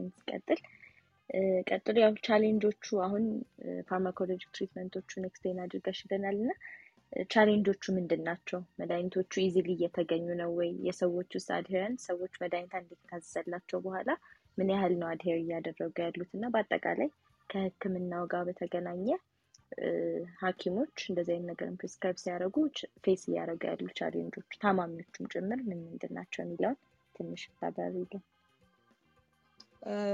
እንግዲህ ብዙ ናቸው challenge ኦቹ ታካሚዎቻችን face የሚያደርጉት በተለይ እንደ ኢንሱሊን አይነት ማለት ህይወት እንደማለት ነው almost ለ diabetic patient ኦቻችን እና እንደሱ አይነት መድኃኒቶች አንዳንድ ጊዜ completely ከከተማው ይጠፋሉ እና በዛ ወቅት በቃ ለእኛም ለእነሱም ከፍተኛ የጭንቅ ሰዓት ነው የሚሆነው። አንዳንድ ጊዜ ደግሞ እነዚህ ጥሩ ናቸው የምላቸው የኢንሱሊን አይነቶች ዋጋቸው በጣም ከመወደዱ የተነሳ ለእነሱ መስጠት ያቅተናል። በተለይ እሺ የኢንሱሊን አይነቶች ውስጥ እንግዲህ መቼስ እንደምንም በምግብም በምንም አድርገን ስኳራቸው እንዳይወርድ ማድረግ እንችላለን። ግን እነዚህ additional benefit ያላቸው ከልብ በልብ ድካም ከመሞት hospitalize ከመደረግ በልብ ወይም ኩላሊት ድክመታቸው እንዳይገፋ ሊረዱ ይችላሉ ብለን የምናውቃቸው ሳይንስ በጣም የደገፋቸው ቆንጆ ቆንጆ መድኃኒቶች ለአብዛኛው ታካሚዎቻችን unaffordable ይሆናሉ፣ ውድ ይሆናሉ። ይሄ እንግዲህ ያው የ foreign currency ጉዳይ ነው እንጂ እንደውም አንዳንዶቹ ድርጅቶች እኛ ሀገር ሲያስገቡ መድኃኒቱን ሌላ ዓለም ላይ ካለው ዋጋ ተቀንሶ የሚገባበት ጊዜ አለ እና እንደውም እላለሁኝ ከውጭ ላኩልኝ ወይ ሲሉ አይ እንደው ብሩን ቢልኩላችሁ ይሻላል እላቸዋለሁ። አንዳንዴ እኛ ሀገር ረከስ ከማለቱ የተነሳ ማለት ነው አንዳንዶቹ። እንደዛም ሆኖ ግን አብዛኛዎቹ patient ኦቻችን afford አያደርጉትም። ከዛ ደግሞ interruption አለ ማለት አሁን አንዳንዴ እነዚህ combination ኡ የሆኑ መድኃኒቶች ይሆናሉ እና እነሱን አስጀምረናቸው በቃ ጥሩ ተስማምቶ ጥሩ ተቆጣጥሯቸው foreign currency ጠፋ፣ መድኃኒት ተቋረጠ፣ ይሄ መድኃኒት ከዚህ ወዲያ የለም ይባላል። ከዛ እንደገና ወደ ሌላ ነገር ስዊች ለማድረግ በመሀል ምናምን የስኳር ቁጥጥራቸው መልሶ ዘብረቅ ይላል። አዲሱ ደግሞ አዲሱ alternative ላይ እስክናስተካክለው ድረስ እና በጣም ይሄ inconsistent መሆኑ የመድኃኒት supply ኦቹ በጣም ትልቅ frustrating የሆነ ነገር ነው። አንዳንዴ ደግሞ አንድ ፋርማሲ ይሆናል ያለው ብቻ ተሯሩጠው ተደዋውለው ፈልገው ይሆናል እና እንደ ታካሚ ሳስበው chronic illness በራሱ በጣም ከባድ ነገር ነው። እንደው በደህናው ዓለም ራሱ በጣም የ depression risk twice ነው ይባላል diabetic patient ኦች ላይ እና እዛ ላይ ደግሞ እንደዚህ አይነት stressful factor ኦችን ስንጨምርበት I don't know mental health ኣቸውን ራሱ ምን ያክል impact እንዳደረገ ነው ይታሰበኛል። ከዛ በተረፈ ግን የራሳቸውም የ patient ኦቹ ድክመቶች አሉ። ለምሳሌ ጾም ላይ እኛ ሐኪም ቢያማክሩ ምን ምን ማድረግ እንዳለባቸው መምከር የምንችልበት means አለ። ግን በቃ ወይ ሐኪሙን ከመፍራት ነው ወይ ምን ችግር አለው በሚል በራሳቸው conclusion ነው በቀን ሁለቴ መውሰድ ያለባቸውን አንዴ ያደርጉታል፣ ወይ ለጾም ወቅት completely ይተውታል እና በጣም በራሳቸው እኔ ብዙ ጊዜም ከታካሚዎቼ ጋር ላለሁኝ ጎረቤት ከሐኪም ቁጥር የሚቆጠርበት I think ዋነኛው አንድ ዋነኛው በሽታ ስኳር ሳይሆን አይቀርም እላለሁኝ እና የ physician advice ሳያገኙ ከጎረቤት ከጓደኛ ከሌላ ታካሚ ምናምን በሚያገኙት information በጣም የተሳሳተ አይነት መድኃኒት አወሳሰድ ይወስዳሉ እና እሱ አንድ የሚገጥመን challenge ነው እንግዲህ መጥተው ቀርበው ከኛ ጋር ለማውራታቸው ማለት ነው። እነዚህ ናቸው እንግዲህ በአብዛኛው። እሺ በጣም አመሰግናለሁ ዶክተር ነህሚያስ ከዛ ከ audience በ back channel የመጡትን ጥያቄዎች ready እስኪያደርግ ድረስ ምናልባት ለትርሲት የመጨረሻ ጥያቄ የሚሆነው ከ diabetic association ጋር ሰርተሽ ምታቂም ይመስለኛል እና እገዛዎች ያሉት ምን ምንድን ናቸው? እናንተስ ለታማሚዎች እርዳታ የምታደርጉት እንዴት ነው? ከሕክምናው ከሆስፒታል ውጭ ያለው እገዛ ምንድን ነው የሚለውን ትንሽ ያው እንግዲህ ብዙ involved ባልሆንም እዛ ጋር ግን ያው ብዙ support ያደርጉላቸዋል ብዬ አስባለሁኝ diabetic association ኖች ማለት ነው። እኔ ምናልባት እንትን አድርገሽ ከሆነ dietetic association ላይ ነው ያለሁት እኔ dietetic professional association ላይ ግን ያው መድኃኒቶችን በቀላሉ እንዲያገኙ እና ትምህርት እንዲያገኙ እንደሚረዷቸው በደንብ አውቃለሁኝ። ከዛ በተረፈ እንዲሁ እንደው ሳላነሳው ማለፍ የምፈልጋቸው ነገሮች አሉ። አሁን ብዙ ጊዜ ህጻናት ልጆች ላይ በተለይ አመጋገባቸው ላይ ብዙ ጊዜ አሁን ይሄን አትብሉ ብሉ በሚባልበት ሁኔታ ውስጥ የሚከለከሉ ነገሮች ውስጥ በዛ ምክንያት ብዙ ልጆች በተለይ type one ላይ ያሉ ልጆች stunted ሆነው እናገኛቸዋለን። ምክንያቱም ለምንድን ነው ምግብ ይሄን አትበላም ይሄን አትበላም በመባል ምግብ እንዲጠሉ appetite ኣቸው እንዲዘጋ ከዛ በኋላ ደግሞ የምግብ ምርጫቸው በጣም እየወረደ በመጣ ቁጥር ምግብ አይፈልጉም፣ አይበሉም፣ depressed ይሆናሉ፣ socially ም psychologically ም እና በዛ ምክንያት ብዙ የሚጎዱ ልጆችን አይተናል እና ይህን ነገርም እንዲታሰብበት አመጋገብ በትክክል እንዲሆን I don't know ከጥያቄ ወጥቼ ካልሆነ እንዲታሰብበት በጣም ጫን ብዬ መናገር ስለምፈልግ ነው እና ሁል ጊዜ እኛም ሆን ማንም ጤናማም ሰው ሆነ የስኳር ህመም ያለበት ሰው ሁል ጊዜ portion ኑን ቅድም እንደተነሳው ማስተካከል። ለምሳሌ portion ስንል ብዙ ጊዜ ግራ የሚያጋቡ ነገሮች አሉ ስለማንገልጸው ማለት ነው። በትክክል እና በህክምናው አካባቢ ማለት ነው። እና ሳህን ላይ አንድ የምንበላበት ሳህን ላይ የአንድ አራተኛውን የእህል ዘር እንደ ቆጮ ዳቦ እንጀራ ሌላም ነገር እህል የምንላቸውን ማባያ የምንላቸውን አድርገን ከዛ ደግሞ እንደገና አንድ አራተኛውን ደግሞ ፕሮቲን እንዲይዝ ፕሮቲንም ስንል ደግሞ የስጋ ተዋጽኦዎች ሊሆን ይችላሉ እንቁላል ወተት ምናምን እርጎ እነዚህ የምንላቸውን ወይ ደግሞ እነ ባቄላን እነ አተርን እነ ሽምብራን የመሳሰሉትን ከእጽዋት አድርገን የቀረውን የግማሹን የሳህናችንን ክፍል በአትክልትና ፍራፍሬ በተለይ አትክልቶችን ቅጠላማ የሆኑትን አረንጓዴ ቅጠሎችን በመጨመር እንድንመገብ ቢደረግ እና እንዲመገቡ ቢደረግ እና ከዛ ደግሞ በተጨማሪ ፍራፍሬን አትክልት ቢሞላው ሳህኑ ግማሹን ፍራፍሬን እንደ ተጨማሪ ማድረግም ይቻላል። እንደዛ በማድረግ አመጋገባችንን balanced የሆነ እንዲሆን ማድረግ የሚለው ላይ ትንሽ stress ማድረግ ስለፈለግኩኝ ነው። ከዛ በተረፈ እነዚህ የቅባት እህሎች አሁን ቅባት ብዙ ጊዜ አሁን አይብዛ ይባላል፣ ግን ቅባት ደግሞ ያስፈልጋል። ከናካቴው ከምግባችን ውስጥ መወገድ የለበትም። ምክንያቱም በቅባት ታግዘው የሚንቀሳቀሱ እንደ ቫይታሚን A፣ D፣ E፣ K የሚባሉ እንግዲህ አማርኛው ምናልባት ወይም absorb እንድናደርገው ወይም ተሸክሞ ወደ ሰውነታችን ገቢ እንዲገባ bioavailable እንዲሆን የሚያደርጉ የሚያደርገው ቅባት ነው። ስለዚህ fat soluble ስለሆኑ እነዛ ቫይታሚኖች ለምሳሌ አሁን ካሮት ስንበላ ጥሬውን ስንበላ የምናገኘው ቫይታሚን እንደገና ደግሞ በዘይት ትንሽ እሳት ላይ ነክቶት ስናገኘው የምናገኘው ቫይታሚን A የምንለው ሌሎቹም ልክ እንደዛው በመብሰልና እሳት በማግኘትና ቅባት በማግኘት የምናገኘው እና የምናጣው ነገር እንዳይኖር ከሁሉም የምግብ አይነት አትክልቶቹንም ከተለያየ color የመብላት ነገር ያልተፈተጉ እህሎችን እህል ስንል እነሱን መጠቀም እንደገናም ደግሞ የፓስታ መኮሮኒ ሩዝ የምንላቸው በቀላሉ አሁን ስናያቸው ነጭ ስለሆኑ ነጭ አቆሙ ሲባል ሁሉንም ስለሚያቆሙት ብዬ ነው የማነሳው። ቀዝቅዘው በሚበሉበት ጊዜ ምክንያቱም አንዳንድ ጊዜ የስኳር መጠኑን በደማችን ውስጥ ቶሎ trigger እንዲያደርግ ወይ ደግሞ እንዲወጣ ወደ ላይ በአንዴ ወጥቶ ወደ እንዲወርድ የሚያደርጉ የምግብ አይነቶች አሉ። ለምሳሌ refined ከሆነ ወይም ከተጣራ ገለባ ከሌለው የተሰራ ዳቦ ሊሆን ይችላል። ግን አሁን ለምሳሌ እሱን ብቻ የመብላት አቅም ያለው ሰው ይኖራል። ያልተፈተገ እህል ገዝቶ ወይም ደግሞ አብስሎ ለመብላት ጊዜ የሌለው ሰው ሊሆን ይችላል። ስለዚህ ያ ሰው አብሮት ከዛ ጋር የሚካተት የዛን የዳቦ ፍጥነት የሚቀንስለትን አትክልትን ወይ ፕሮቲንን ወይ ትንሽ የተወሰነ ቅባት እንዲኖረው በማድረግ መጠኑን ጠብቆ ቶሎ ወደ ስኳር የመቀየር አቅሙን መቀነስ ይቻላል። ለምሳሌ ስኳርን ከቆስጣ ጋር ማነው ይቅርታ እንቁላልን ከቆስጣ ጋር ከካሮት ጋር ከዝኩኔ ጋር በመጥበስ በዛ በነጩ ዳቦ በሚበላበት ጊዜ እንደዛ ብቻውን ይሮጥ የነበረውን የማውረድ ነገር ፍጥነቱን ወደ ግሉኮስ የመቀየሩን ይገታልናል እና ስለዚህ የተመጣጠኑ ነገሮችን እንዲበሉ ማድረግ የቅባት ስንል እንግዲህ የቅባት እህሎችም አሉ። እንደ ተልባ፣ ሰሊጥ፣ አቮካዶ ቅባት የምናገኝባቸው ከፍራፍሬም ከአትክልትም ዘር አለ እና እነዛም በምንመገብበት ጊዜ የቅባት መጠናችንን እየጨመርን ነው። ነው ስለዚህ healthy የሆኑት እነዚህ ጤናማ የሆኑ የምንላቸውን ከፍ በማድረግ ሌሎቹን ደግሞ ቅባት የምንጨምርባቸውን ከምግባችን ላይ በመቀነስ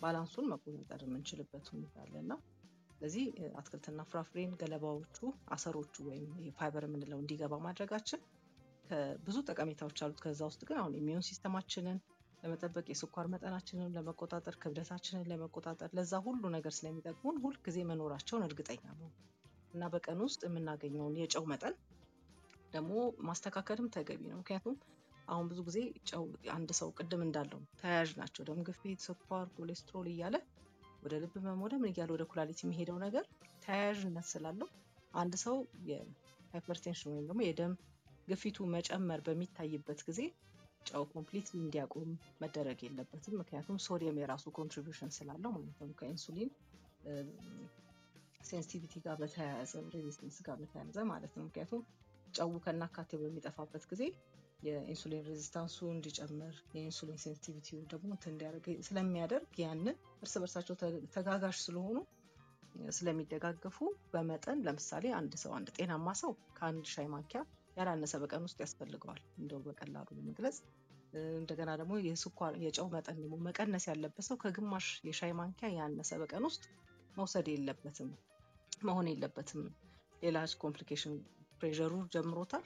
ቀጥሎ ደግሞ insulin resistance እንዳይጀመር ማለት ነው።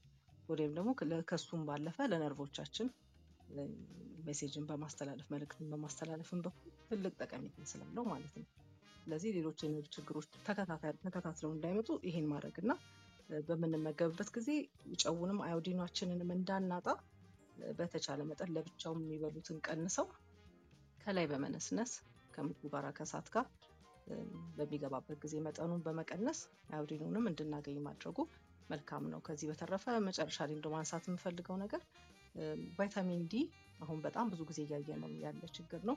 ኢትዮጵያ ውስጥ በቂ ፀሐይ ያለ ስለሚመስለን የቫይታሚን ዲ እጥረት ያለብን አይመስለንም። ግን በጣም ብዙ ሰው ቢመረመር የቫይታሚን ዲ እጥረት አለበት። ምክንያቱም ከፀሐይ የምንሸሽበት ሁኔታ በጣም ብዙ ነው። ፀሐይ እንዳይነካም በዣንጥላም በመኪናም ጥላ ፈልገን በመሄድ ልብሳችንን ሙሉ በመልበስ የማናገኝበት ጊዜ አለ እና ይሄ ራሱ የኢንሱሊናችንን መጠን ለመቆጣጠር ሌሎችም ሆርሞኖቻችንን የ calcium absorption ኣችን እንደገና ሌሎችም ነገሮች በሰውነታችን ውስጥ ጥሩ የሆነ ጤናማ ነገር እንዳይኖር የቫይታሚን ዲ እጥረት contribute እያደረገ ስለሆነ እሱንም መከታተሉ በጣም ወሳኝ ነው። ደከመኝ፣ ጉልበቴን ማንቀሳቀስ አቃተኝ እያሉ ብዙ የሚገለጹ ነገሮች አሉና እያሉ እያሉ ሌሎች ችግሮችንም ስለሚያመጣ ማለት ነው። ይሄ ነው እንግዲህ። ከዚህ በተጨማሪ በመጨረሻ ማንሳት የምፈልገው አመጋገባችን በዚህ መንገድ ከተስተካከለ በቂ የሆነ እንቅስቃሴ ማድረግ ቅድም ያነሳሁትን ትኩረት ሊሰጠው ይገባል።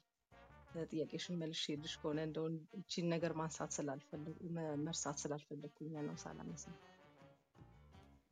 እሺ በጣም እናመሰግናለን። ያው ሰዓታችንም እየሄደ ስለሆነ ጥያቄዎቹን ትንሽ እንትን ለማለት ከዛ በፊት ምናልባት ከላይ ከታያችሁ የጤና ላይ ከዚህ በፊት publish የተደረጉ ስለ ስኳር ህመም ጋር የተገናኙ article ኦች አሉ። እሱን ማየት ትችላላችሁ። ከዚሁ ከመድረክ ላይ ሚኪ ጥያቄ አለው። አንድ የሚኪን ጥያቄ እናስተናግድና ዶክተር ነህሚያ በ back channel የመጡትን ጥያቄዎች summarize አድርጎ አንዴ መልሳ እንሰነባበታለን። ሚኪ ወደ ጥያቄ። እሺ ዛሬ በጣም አሪፍ session ነበር። ዶክተር ቃል ዶክተር ቱርሲትን በጣም ለሁሉም በሚገባና ቅልል ባለ ሁኔታ ስለሆነ ስታብራሩልን የነበረው በጣም thank you መጀመሪያ። ከዛ በጣም ሁለት አጭር ጥያቄዎች ነው የምጠይቀው። የመጀመሪያው ብዙ ጊዜ ሰዎች ራበኝ ሲሉ ቶሎ ቶሎ የምግብ ፍላጎት ሲያሳዩ ስኳር ይዞሃል የሚባል ጥያቄ ይመጣል ነው እንደ stereotype ም ሆኗል። ምን ያህል common የሆነ ምልክት ነው ለስኳር በሽታ እንደዛ ሊባል የቻለበት እሱ ነው። ሁለተኛው ደግሞ ቅድም ስለ ኢንሱሊንም ሲወራ ችግሮቹን አንስታችሁት ነበረ። እሱን ካነሳ ነው አይቀር ለምሳሌ በዋጋ አንጻር ምን ያክል አስቸጋሪ ነው? ምን ያህል affordable ነው? ሰዎች ምን ያህል ያንን everyday የሚወስዱት ከሆነ estimation በዋጋስ ምን ያህል ሊሆን ይችላል ቻሌንጁ? እሱንም ትንሽ maybe awareness ም ሊፈጥር ስለሚችል አሁን ብዙ ጊዜ ኩላሊት በሽተኞች ኩላሊት እጥበት ያደርጋሉ ሲባል በየሳምንቱ እስከ ሁለት ሺ ሶስት ሺ ብር ያስወጣል። በጣም ከባድ ነው። ሰዎች survive ለማድረግ ይቸገራሉ የሚባል ነገር አለ እና ይሄኛውም እንደዛው ይመስለኛል ignore የተደረገ ነገር ይመስለኛል financially challenging ስለሆነ እና እሱም ላይ የምታውቁት ወይ data ው ካላችሁ ትንሽ ብትነግሩን maybe ንቃተ ህሊና ሊፈጥር ይችላል በሚል ነው። thank you።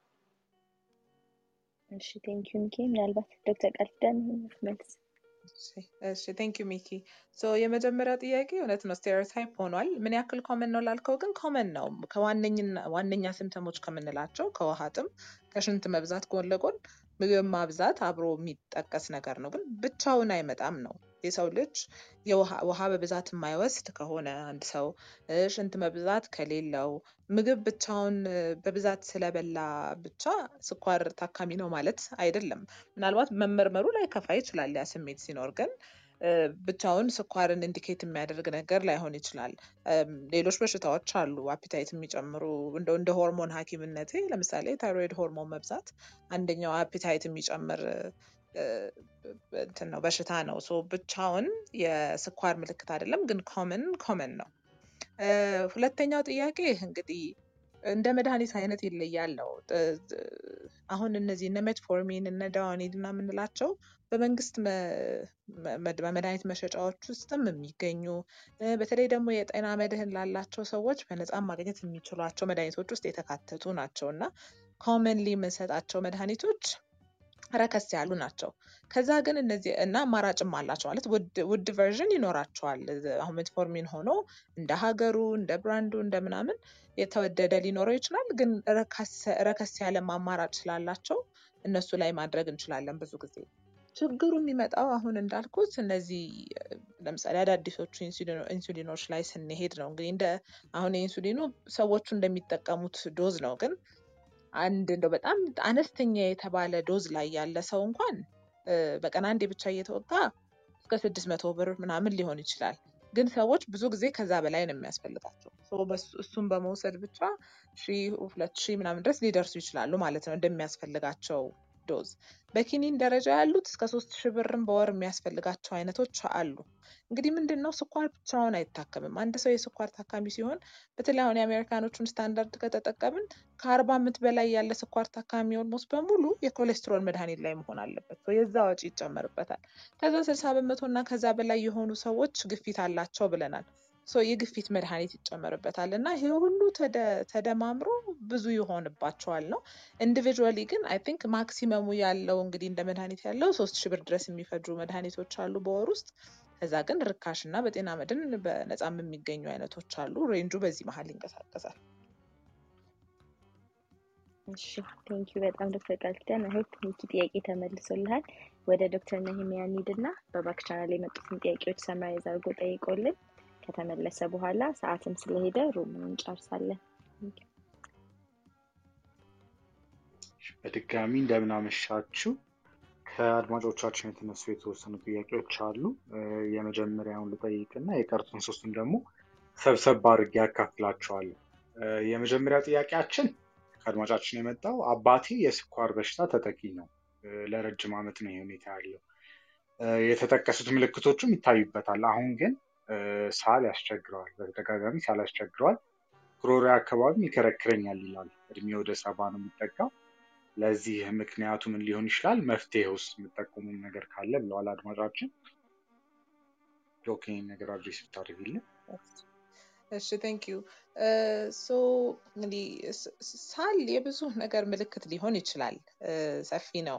ግን ምንድን ነው አንዳንድ ጊዜ ስኳር ታካሚዎች በተለይ ሳል ሲኖራቸው እ፣ የምንፈራው ነገር የሳምባ ምች እንዳይኖራቸው ነው ስኳር እንደ immunity ን የሚቀንስ አይነት ነገር ነው ለኢንፌክሽን የሚያጋልጥ በሽታ ነው እና የስኳር ታካሚዎች ላይ እድሜም ደግሞ ሲጨመር በተደጋጋሚ የሳምባ ምች የመያዝ እድል ሊኖር ይችላል ደግሞ immunity ያቸው የወረደ ስለሆኑ እንደ ሌላ ሰው ትኩሳት ላይኖራቸው ይችላል። ለምሳሌ ሳል ኖሮ የሳምባ ምችም ኖሯቸው አብዛኛው የሳምባ ምች ያለው normal ሰው ትኩሳትም ይኖረዋል፣ ግን እሱም ላይኖራቸውም ይችላል እና አንደኛው እሱ ነው። ምናልባት እንደ ወደ ሳምባ ምች እንዳላስብ የሚያደርገኝ ነገር ለረጅም ጊዜ የቆየ ከሆነ ሳሉ ሳምባ ምች በአጭር ጊዜ አጣዳፊ የሚሆን በሽታ ስለሆነ እሱ ላይሆን ይችላል ወደሚለው ሀሳብ ያመጣኛል። ግን አንደኛው possibility እሱ ነው። ሁለተኛ ያው የልብ ህመምም በሳል ይገለጻል። ስኳር ታካሚዎች ደግሞ እንዳልነው ለልብ ህመም ተጋላጭ ናቸው። አብሮት ትንፋሽ ማጠር ካለ ትራስ ደራርቦ መተኛት የሚያስፈልጋቸው ከሆነ የእግር እብጠት ካለ ደረታቸው ላይ የመጫን ስሜት ካላቸው እንግዲህ ከሳሉ ጋር አብሮ ሌሎች ስሜቶች ካሉ ምናልባት ከልብ ህመም ጋር የተገናኘ ሳል ሊሆን ይችላል ብዬ አስባለሁ። ሌላ ደግሞ አማራጭ ለኩላሊት አሁን ስኳር ህመም ሽንት ላይ ፕሮቲን በብዛት እንዲወጣ ሊያደርግ ይችላል። የኩላሊት ጉዳት መጀማመሪያው ላይ ሲሆን እሱን ያንን በሽንት የሚወጣውን ፕሮቲን እንዳይበዛ ለማድረግ ወይ ባለበት እንዲገታ ወይም ቶሎ ቶሎ ብዙ መፍሰስ እንዳይመጣ ብቻ ኩላሊቱን ለማገዝ የምንሰጣቸው መድኃኒቶች አሉ እና እነዛ መድኃኒቶች ውስጥ ደግሞ አንዳንዶቹ ሳልን የሚያመጡ አይነቶች እንደዚህ አይነት ደረቅ ሳል ሊያመጡ የሚችሉ መድኃኒቶች እንደ መድኃኒት side effect እሱም ያላቸው አሉ። የሚወስዱ ከሆነ ይሄ ለኩላሊት ተብሎ የተጨመረ መድኃኒት ወይ ለግፊት ተብሎ የሚሰጣቸው ACE inhibitor የምንላቸው group ውስጥ ያሉ መድኃኒቶች እንደ enalapril አይነት እሱን የሚወስዱ ከሆነ ምናልባት እሱም ሳል ሊያመጣ ይችላል እና እነዚህ common አማራጮች ናቸው። ግን ያው ሁል ጊዜ እንደምንለው እንግዲህ ሕክምና እንደዚህ በጥያቄና በመልስ አይሆንም። ብዙ ጊዜ ታካሚውን መመርመር ይጠይቃል እና የቆየ ችግር ከሆነ ሐኪማቸው ጋር ሄደው ቢመረመሩ ጥሩ ነው እላለሁ። thank you Doc አመሰግናለሁ። በቀጣይ የተጠየቁት ጥያቄዎች ከአመጋገብ ጋር የተያያዙ ናቸው። የመጀመሪያ ጥያቄ በዲስከሽኑ ላይ እንደተነሳው ከምንበላው ነገር ግማሽ ሳህኑ አትክልትና ፍራፍሬ ቢሆን ይመከራል። ነገር ግን ፍራፍሬዎቹ ምን ምን አይነት መሆን አለባቸው? የሚመከሩ የማይመከሩ አሉ ወይ? ከፍራፍሬም አልፎ ስጋ ነክ ነገሮችን በምንመገብበት ጊዜ የትኛዎቹ ስጋዎች ጠቃሚ፣ የትኛዎቹ ደግሞ ከስኳር አንጻር ጎጂ ሊሆኑ ይችላሉ የሚል ጥያቄ ነው። በመጨረሻ ደግሞ ያው በሀገራችን እንደሚታወቀው ብዙ ሰዎች ይጾማሉ። ጾምና የስኳር ህመም ታዲያ ምን አይነት ግንኙነት ያላቸው? የስኳር ህመም ያለባቸው ሰዎችስ እንዲጾሙ ይመከራል ወይ የሚሉ ጥያቄዎች ናቸው። ከእናንተ ልጀምር እና ዶክ የመጀመሪያ ሁለተኛው ጥያቄ ብትመልሽልን፣ ከዛ የመጀመሪያውን የአመጋገብ ጥያቄ ደግሞ ትርሲት ብትመልስልን። ከጾም ጋር የተገናኘውን ጥያቄ እንግዲህ ሁሉንም ስኳር ታካሚ ጾም በጾም አንከለክልም። ምክንያቱም አንድ ጾም spiritually በጣም የሚያስፈልጋቸው ሰዎች አሉ፣ የሚያረካቸው ሰዎች አሉ እና ያንን ከታካሚዎቻችን መቀማት አንፈልግም። so ግድ ካልሆነብን በስተቀር ጾምን አንከለክልም። የምንከለክላቸው ሰዎች ምን አይነቶቹ ናቸው ስንል አንደኛ በኢንሱሊን ኢንሱሊን እየወሰዱ ሆኖ ቁጥጥራቸው ቆንጆ ያልሆነ ሰዎች already ኢንሱሊን ላይ ናቸው እና በከፍተኛ ደረጃ ስኳራቸው ከፍ የሚል ከሆነ ወይም በጣም በተደጋጋሚ ሰሞኑን ስኳራቸው እየወረደ እያስቸገረን ያለ ሰዎች ከሆኑ እንደዛ ከሆነ ትንሽ risk ኡን ያበዛዋል በዛ ሰዓት። ሌላ ደግሞ የልብ ህመም ያላቸው ከሆነ ለምሳሌ በተለይ በቅርቡ በቅርቡ የልብ ድካም ነገር ኖሯቸው ከሆነ የቆየ ከሆነ ደርሰሽል ወይ እንዲጾሙ ማድረግ የምንችልበት dose ኡን adjust አድርገን፣ ግን የቅርብ ጊዜ ከሆነ እሱንም ልንከለክል እንችላለን። የኩላሊት ጉዳት የገፋ የኩላሊት ጉዳት ካላቸው ለምሳሌ ያነሱንም ባይጾም ይመከራል የምንላቸው ሰዎች ሊሆኑ ይችላሉ። ግን ለምሳሌ ሜትፎርሚን የሚወስድ አንድ ገና ቁጥጥር ያለው diabetic patient ልጹም ቢል dose ኦቹ adjust መደረግ ይችላሉ። ኢንሱሊንም አሁን እንዳልኩት በቀን አንዴም የሚወሰዱ አይነት አማራጮች አሉ። ስለዚህ ያንን dose ኡን ቀነስ አድርገን ከዛ ደግሞ በተደጋጋሚ እንዲለኩ መለካት የሚችሉ ሰዎች መሆን አለባቸው። ምክንያቱም በቀን ውስጥ ሶስቴም አራቴም ቢለኩ ጥሩ ነው የሚጾሙ ከሆነ so በእነዛ ሰዓቶች ላይ እየለኩ በጣም አለመውረዱንም በጣም ከፍ አለ ማለቱንም እየተከታተሉ የሚቆዩ አይነት ሰዎች ከሆኑ እነዚህ ሰዎች እንዳይጾሙ የምናደርግበት ምክንያት የለም። ግን አዲስ diagnosed ሆነው ገና dose ኣቸው ያልተስተካከለ ከሆነ ወይ በቅርቡ DKA የምንለው ነገር ውስጥ ገብተው የነበሩ ከሆነ ቅድም እንዳልነው diabetic ketoacidosis እንግዲህ የመጥፎ ቁጥጥር ምልክት ነው አንድም እና እንደዚያ የነበሩ ሰዎች ከሆኑ በቅርቡ እነሱን እነሱን እነዚህ ሰዎች ባይጾሙ እንመክራለን እንላለን። እንግዲህ እኛ አስገዳጅ አይደለንም። እንደዚህም አይነት ታካሚ መጥቶ እኔ በግድ መጾም እፈልጋለሁ ካለ እንደው ሐኪሙ ይቆጣኛል ይከለክለኛል ብሎ ከሐኪም ከመራቅ ይልቅ መጥተው በቃ እነሱ ቁርጠኝነታቸውን ካሳዩን risk ኡ እንዳለ አስረድተን ለእነሱም ቢሆን adjust የምናደርግበት means ሊኖር ይችላል። ያለ ሐኪም እርዳታ ለመጾም ከመሞከር ሐኪም ጋር መጥቶ መማከር ይቻላል። ሜትፎርሚንም በቀን አንድ የሚወሰድ version አለው። ስለዚህ እንደዛ ማድረግ እንችላለን። ጠዋት የሚወስዱትን ማታ የሚወስዱትን dose ኣቸውን adjust ማድረግ እንችላለን። ስኳራቸው እንዳይወርድ እንዳልኩት የኢንሱሊንን መጠን በመጠኑ ቀነስ አድርገን በሚጾሙበት ሰዓት ስኳራቸው እንዳይወርድ ማድረግ እንችላለን እና እነዚህን adjustment ኦች የማድረግ possibility ስላለ አይደለም እና በሌላ scenario አሁን እርግዝና ላይ በፊት እንከለክል ነበረ ኢንሱሊን መውሰድ። በተለይ ራመዳን ቀኑን ሙሉ ስለሆነ ጾሙ በእርግዝና ወቅት ምንም እንዳይጾሙ ብለን ከምንከለክላቸው ሰዎች group ኦች ውስጥ ነበሩ። አሁን ላይ ጥናቶች መጥተው እነሱም መጾም ይችላሉ። appropriate adjustment እስከተደረገ በደንብ መለካት እስከሚችሉ እስከሆኑ ድረስ ሌላ risk factor እስከሌላቸው ድረስ ተብሎ ለነፍሰ ጡር ሴቶች ኢንሱሊን ለሚወስዱ ነፍሰ ጡር ሴቶች ራሱ adjustments ተፈጥረዋል እና በአብዛኛውን ሰው ላለመከልከል እንሞክራለን። ለአንዳንዶቹ ግን ጉዳቱ ይበዛል ብለን የምናስባቸውን group ኦች መጥተው ሲማከሩ risk ኡን አስረድተን እነሱ እንዳይጾሙ የምንመክርበት ወቅት ይኖራል።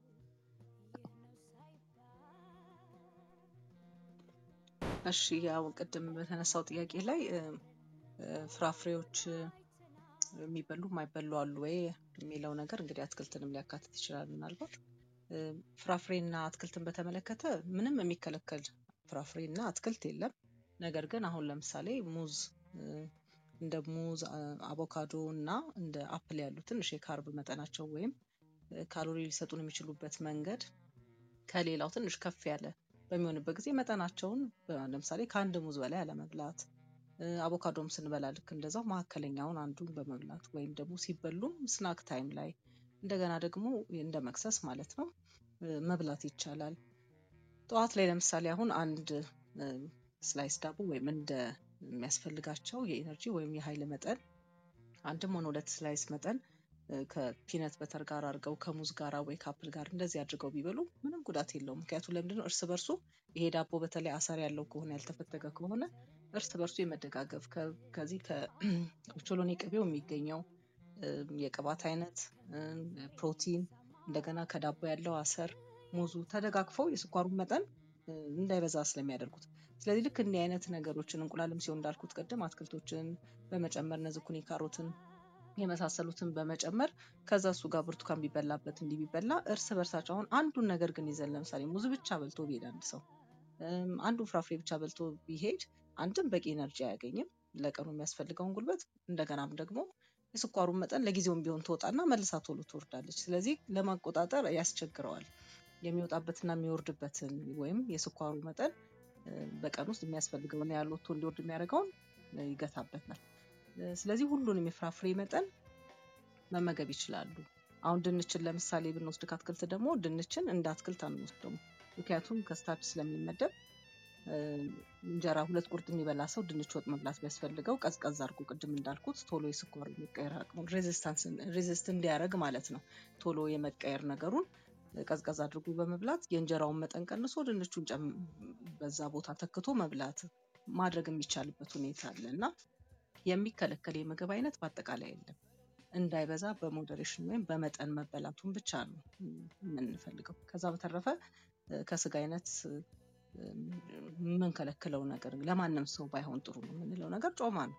ከዛ በተረፈ ግን የትኛውንም የስጋ መጠን የእጃቸውን መዳፍ የሚያክል አንድ ሰው በቀን ለምሳሌ መዳፍ ብለው እንግዲህ ይሄ ከጣቶቹ መሀል ላይ ያለው ማለት ጣቶቻችንን ትተን መሀል ላይ ያለውን የአንድ ሰው በመዳፉ ልክ የሆነ የስጋ አይነት አሳም ሆነ ዶሮም ሆነ የበሬ ስጋም ሆነ የእሱን ያህል በቀን ውስጥ ካገኘ በቂ ነው። እና ልክ እንደዛ እያደረግን ፕሮቲንን እንግዲህ ከስጋ ብቻ ሳይሆን ቅድም እንዳልኩት ከ legumes ከምንላቸው ከነ ባቄላ ከነ ምስር ከነ ሽምብራ ቀላቅሎን በማድረግ ፕሮቲን ይዘታቸውን ከነሱም ጭምር ማግኘት ይቻላል። እና ጾም ላይ እንግዲህ አሁን እኔም እዛ ላይ መጥቀስ የምፈልገው ነገር መሳሳት የሌለብን ነገር ሰዎች መጾም ይችላሉ። የስኳር ህመም ቢኖርባቸው ነገር ግን ያንን የማይጾምበትን ሰዓት የሚመገቡበትን ሰዓት ይህን ባላንስድ የምንለውን ወይም የተመጣጠነ የምንለውን የምግብ አይነት አግኝተዋል የሚለውን ማረጋገጥ ነው።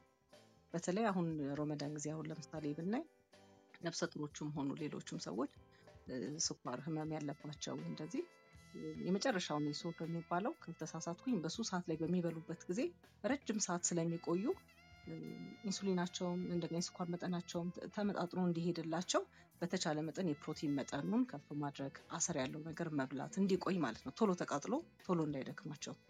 ስለዚህ አሰር ያለውን ከፍራፍሬም ካልተፈተገ እህልም እንደገና ደግሞ የፕሮቲን መጠኑን እንቁላልም ሆነ ስጋ እንዲኖረው አድርገው ቢመገቡ በቀን ውስጥ ያላቸውን የስኳር መጠን ተቆጣጥሮ ለመሄድ ይረዳቸዋል። ስለዚህ የኦርቶዶክስ ጾም የሚጾሙም ደግሞ ከስጋና ከእንስሳት ተዋጽኦ የሆኑን የማይጾሙትም ቅድም እንዳልኩት ፕሮቲኑንም ካርቦሃይድሬቱንም ሚኒራልና ቫይታሚኑንም ከፍራፍሬም ከአትክልትም ከተለያዩ ከሽሮ ከምንበላቸው ከምስር ወጥ ከምን እያደረግን ባቄላን በማካተት እነዚህን እህሎች እነ የመሳሰሉትን በማካተት የፕሮቲን need ኣቸውን ማሟላት ይችላሉ።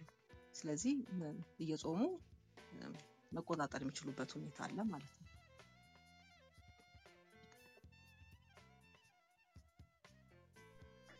በጣም እናመሰግናለን ትርሲት። ከዚህ በኋላ ከአድማጮቻችን የሚነሱ ጥያቄዎች ካሉ አንድ የመጨረሻ እድል ልስጣችሁና ፕሮግራማችንን ወደ ማገባደዱ እንሄዳለን። In meantime አንድ ያላነሳነው ነገር እና እንደው አንድ misconception የምንለው የስኳር መድኃኒትን ቶሎ መጀመር እንደ መጥፎ የሚቆጥሩ ሰዎች አሉ።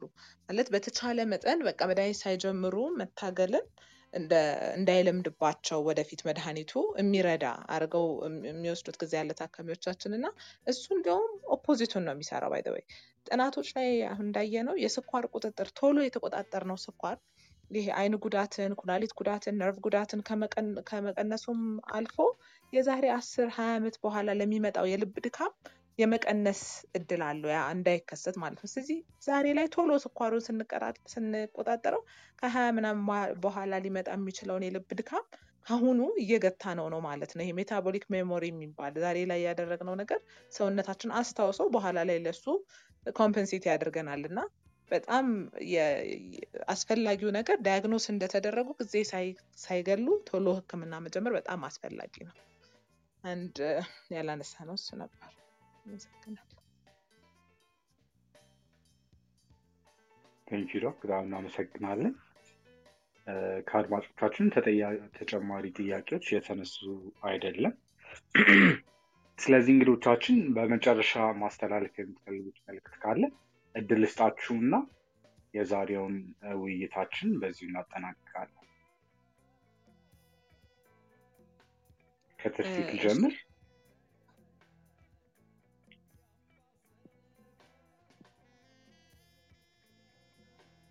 እሺ እንዲሁ ለማጠቃለል ያህል ቅድም አንስተናቸዋል አብዛኛውን ነገር። ነገር ግን ብዙ ጊዜ በእኛ ሀገር ሁኔታ ውስጥ ስንመለከት ሐኪም ጋር ከሄድን በኋላ ህመማችን ከተነገረን በኋላ እዚህ ጋር እዚህ ጋር ነው ስንባል ነው በድንጋጤ ስለ አመጋገባችን፣ ስለ lifestyle ኣችን ማሰብ እና መጨነቅ የምንጀምረው እና ብዙ ጊዜ እኛም መስራት የምንፈልገው prevention ኡ ላይ ነው እና በተቻለ መጠን አመጋገባችንና አኗኗራችንን ኃላፊነት ተሰምቶም ምክንያቱም ወላጆች የሆኑ ልጆች አሏቸው። ወላጅ ያልሆኑ ገና ወደ ትዳር ያልገቡ ገና የመኖር አላማ አላቸው። ለሀገርም ለራሳቸውም ጭምር የሚጠቅሙ ዜጋዎች እንዲሆኑ ሸክም እንዳይሆኑ በተቻለ መጠን ሁል ጊዜ ራሳችንን በኃላፊነት አመጋገባችንንም አኗኗራችንንም መጠንን ያገናዘበ በቃ ሁል ጊዜ ይህን ስለምወደው ያን ስለምጠላው ብለን ሳይሆን ነገር ግን አስበንበት mindful ወይም በቃ ለዛ ነገር ጊዜ ሰጥተን ለጤናችን ትኩረት ሰጥተን መከላከሉ ላይ ብንሰራ ይበልጥ ተጠቃሚዎች እንሆናለን እና እሱን መምከር እፈልጋለሁ።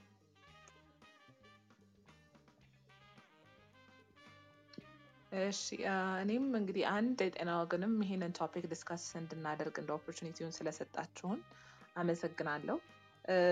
ሌላ እንግዲህ maybe ለታካሚዎቻችንም ሆነ ለማንኛውም diabetic patient ማለት የምፈልገው የዚህ የሕክምናው ባለቤት patient ኦቹ ናቸው እና ከማንም በላይ attention ሰጥተው adherent ሆነው ከሐኪማቸው ጋር ቅርብ relationship ፈጥረው ስኳራቸውን በደንብ መያዝ የነሱ ኃላፊነት ነው። እኛ ለማገዝ አቅጣጫ ለማስያዝ ነው እንጂ ያለ ነው የእነሱ ኃላፊነት ነው። ግን በራሳቸው ውሳኔ ወስኑ ማለት ማለት ሳይሆን ከኛ ጋር መጥተው ተማክረው ከዛ ግን ያለውን ነገር የሚተገብሩ እነሱ ናቸው እና ትዕግስት ይጠይቃል። የትኛውም chronic illness challenging እንደሆነ እድሜ ልክ የሚባል ነገር ከባድ እንደሆነ እኛም ሳንረዳው ቀርተን አይደለም። ግን ስኳር እንደ አያያዙ ነው። ጥሩ ከያዝነው ጥሩ ህይወት እንኖራለን። መጥፎ ከያዝነው ደግሞ ከእድሜ ማጠርን ብቻ ሳይሆን quality of life ንም በጣም ሊያወርድ የሚችል በሽታ ነው እና እንደው ተጠንቅቀው ተንከባክበው ስኳራቸውን እንዲይዙ ትመክራለሁ።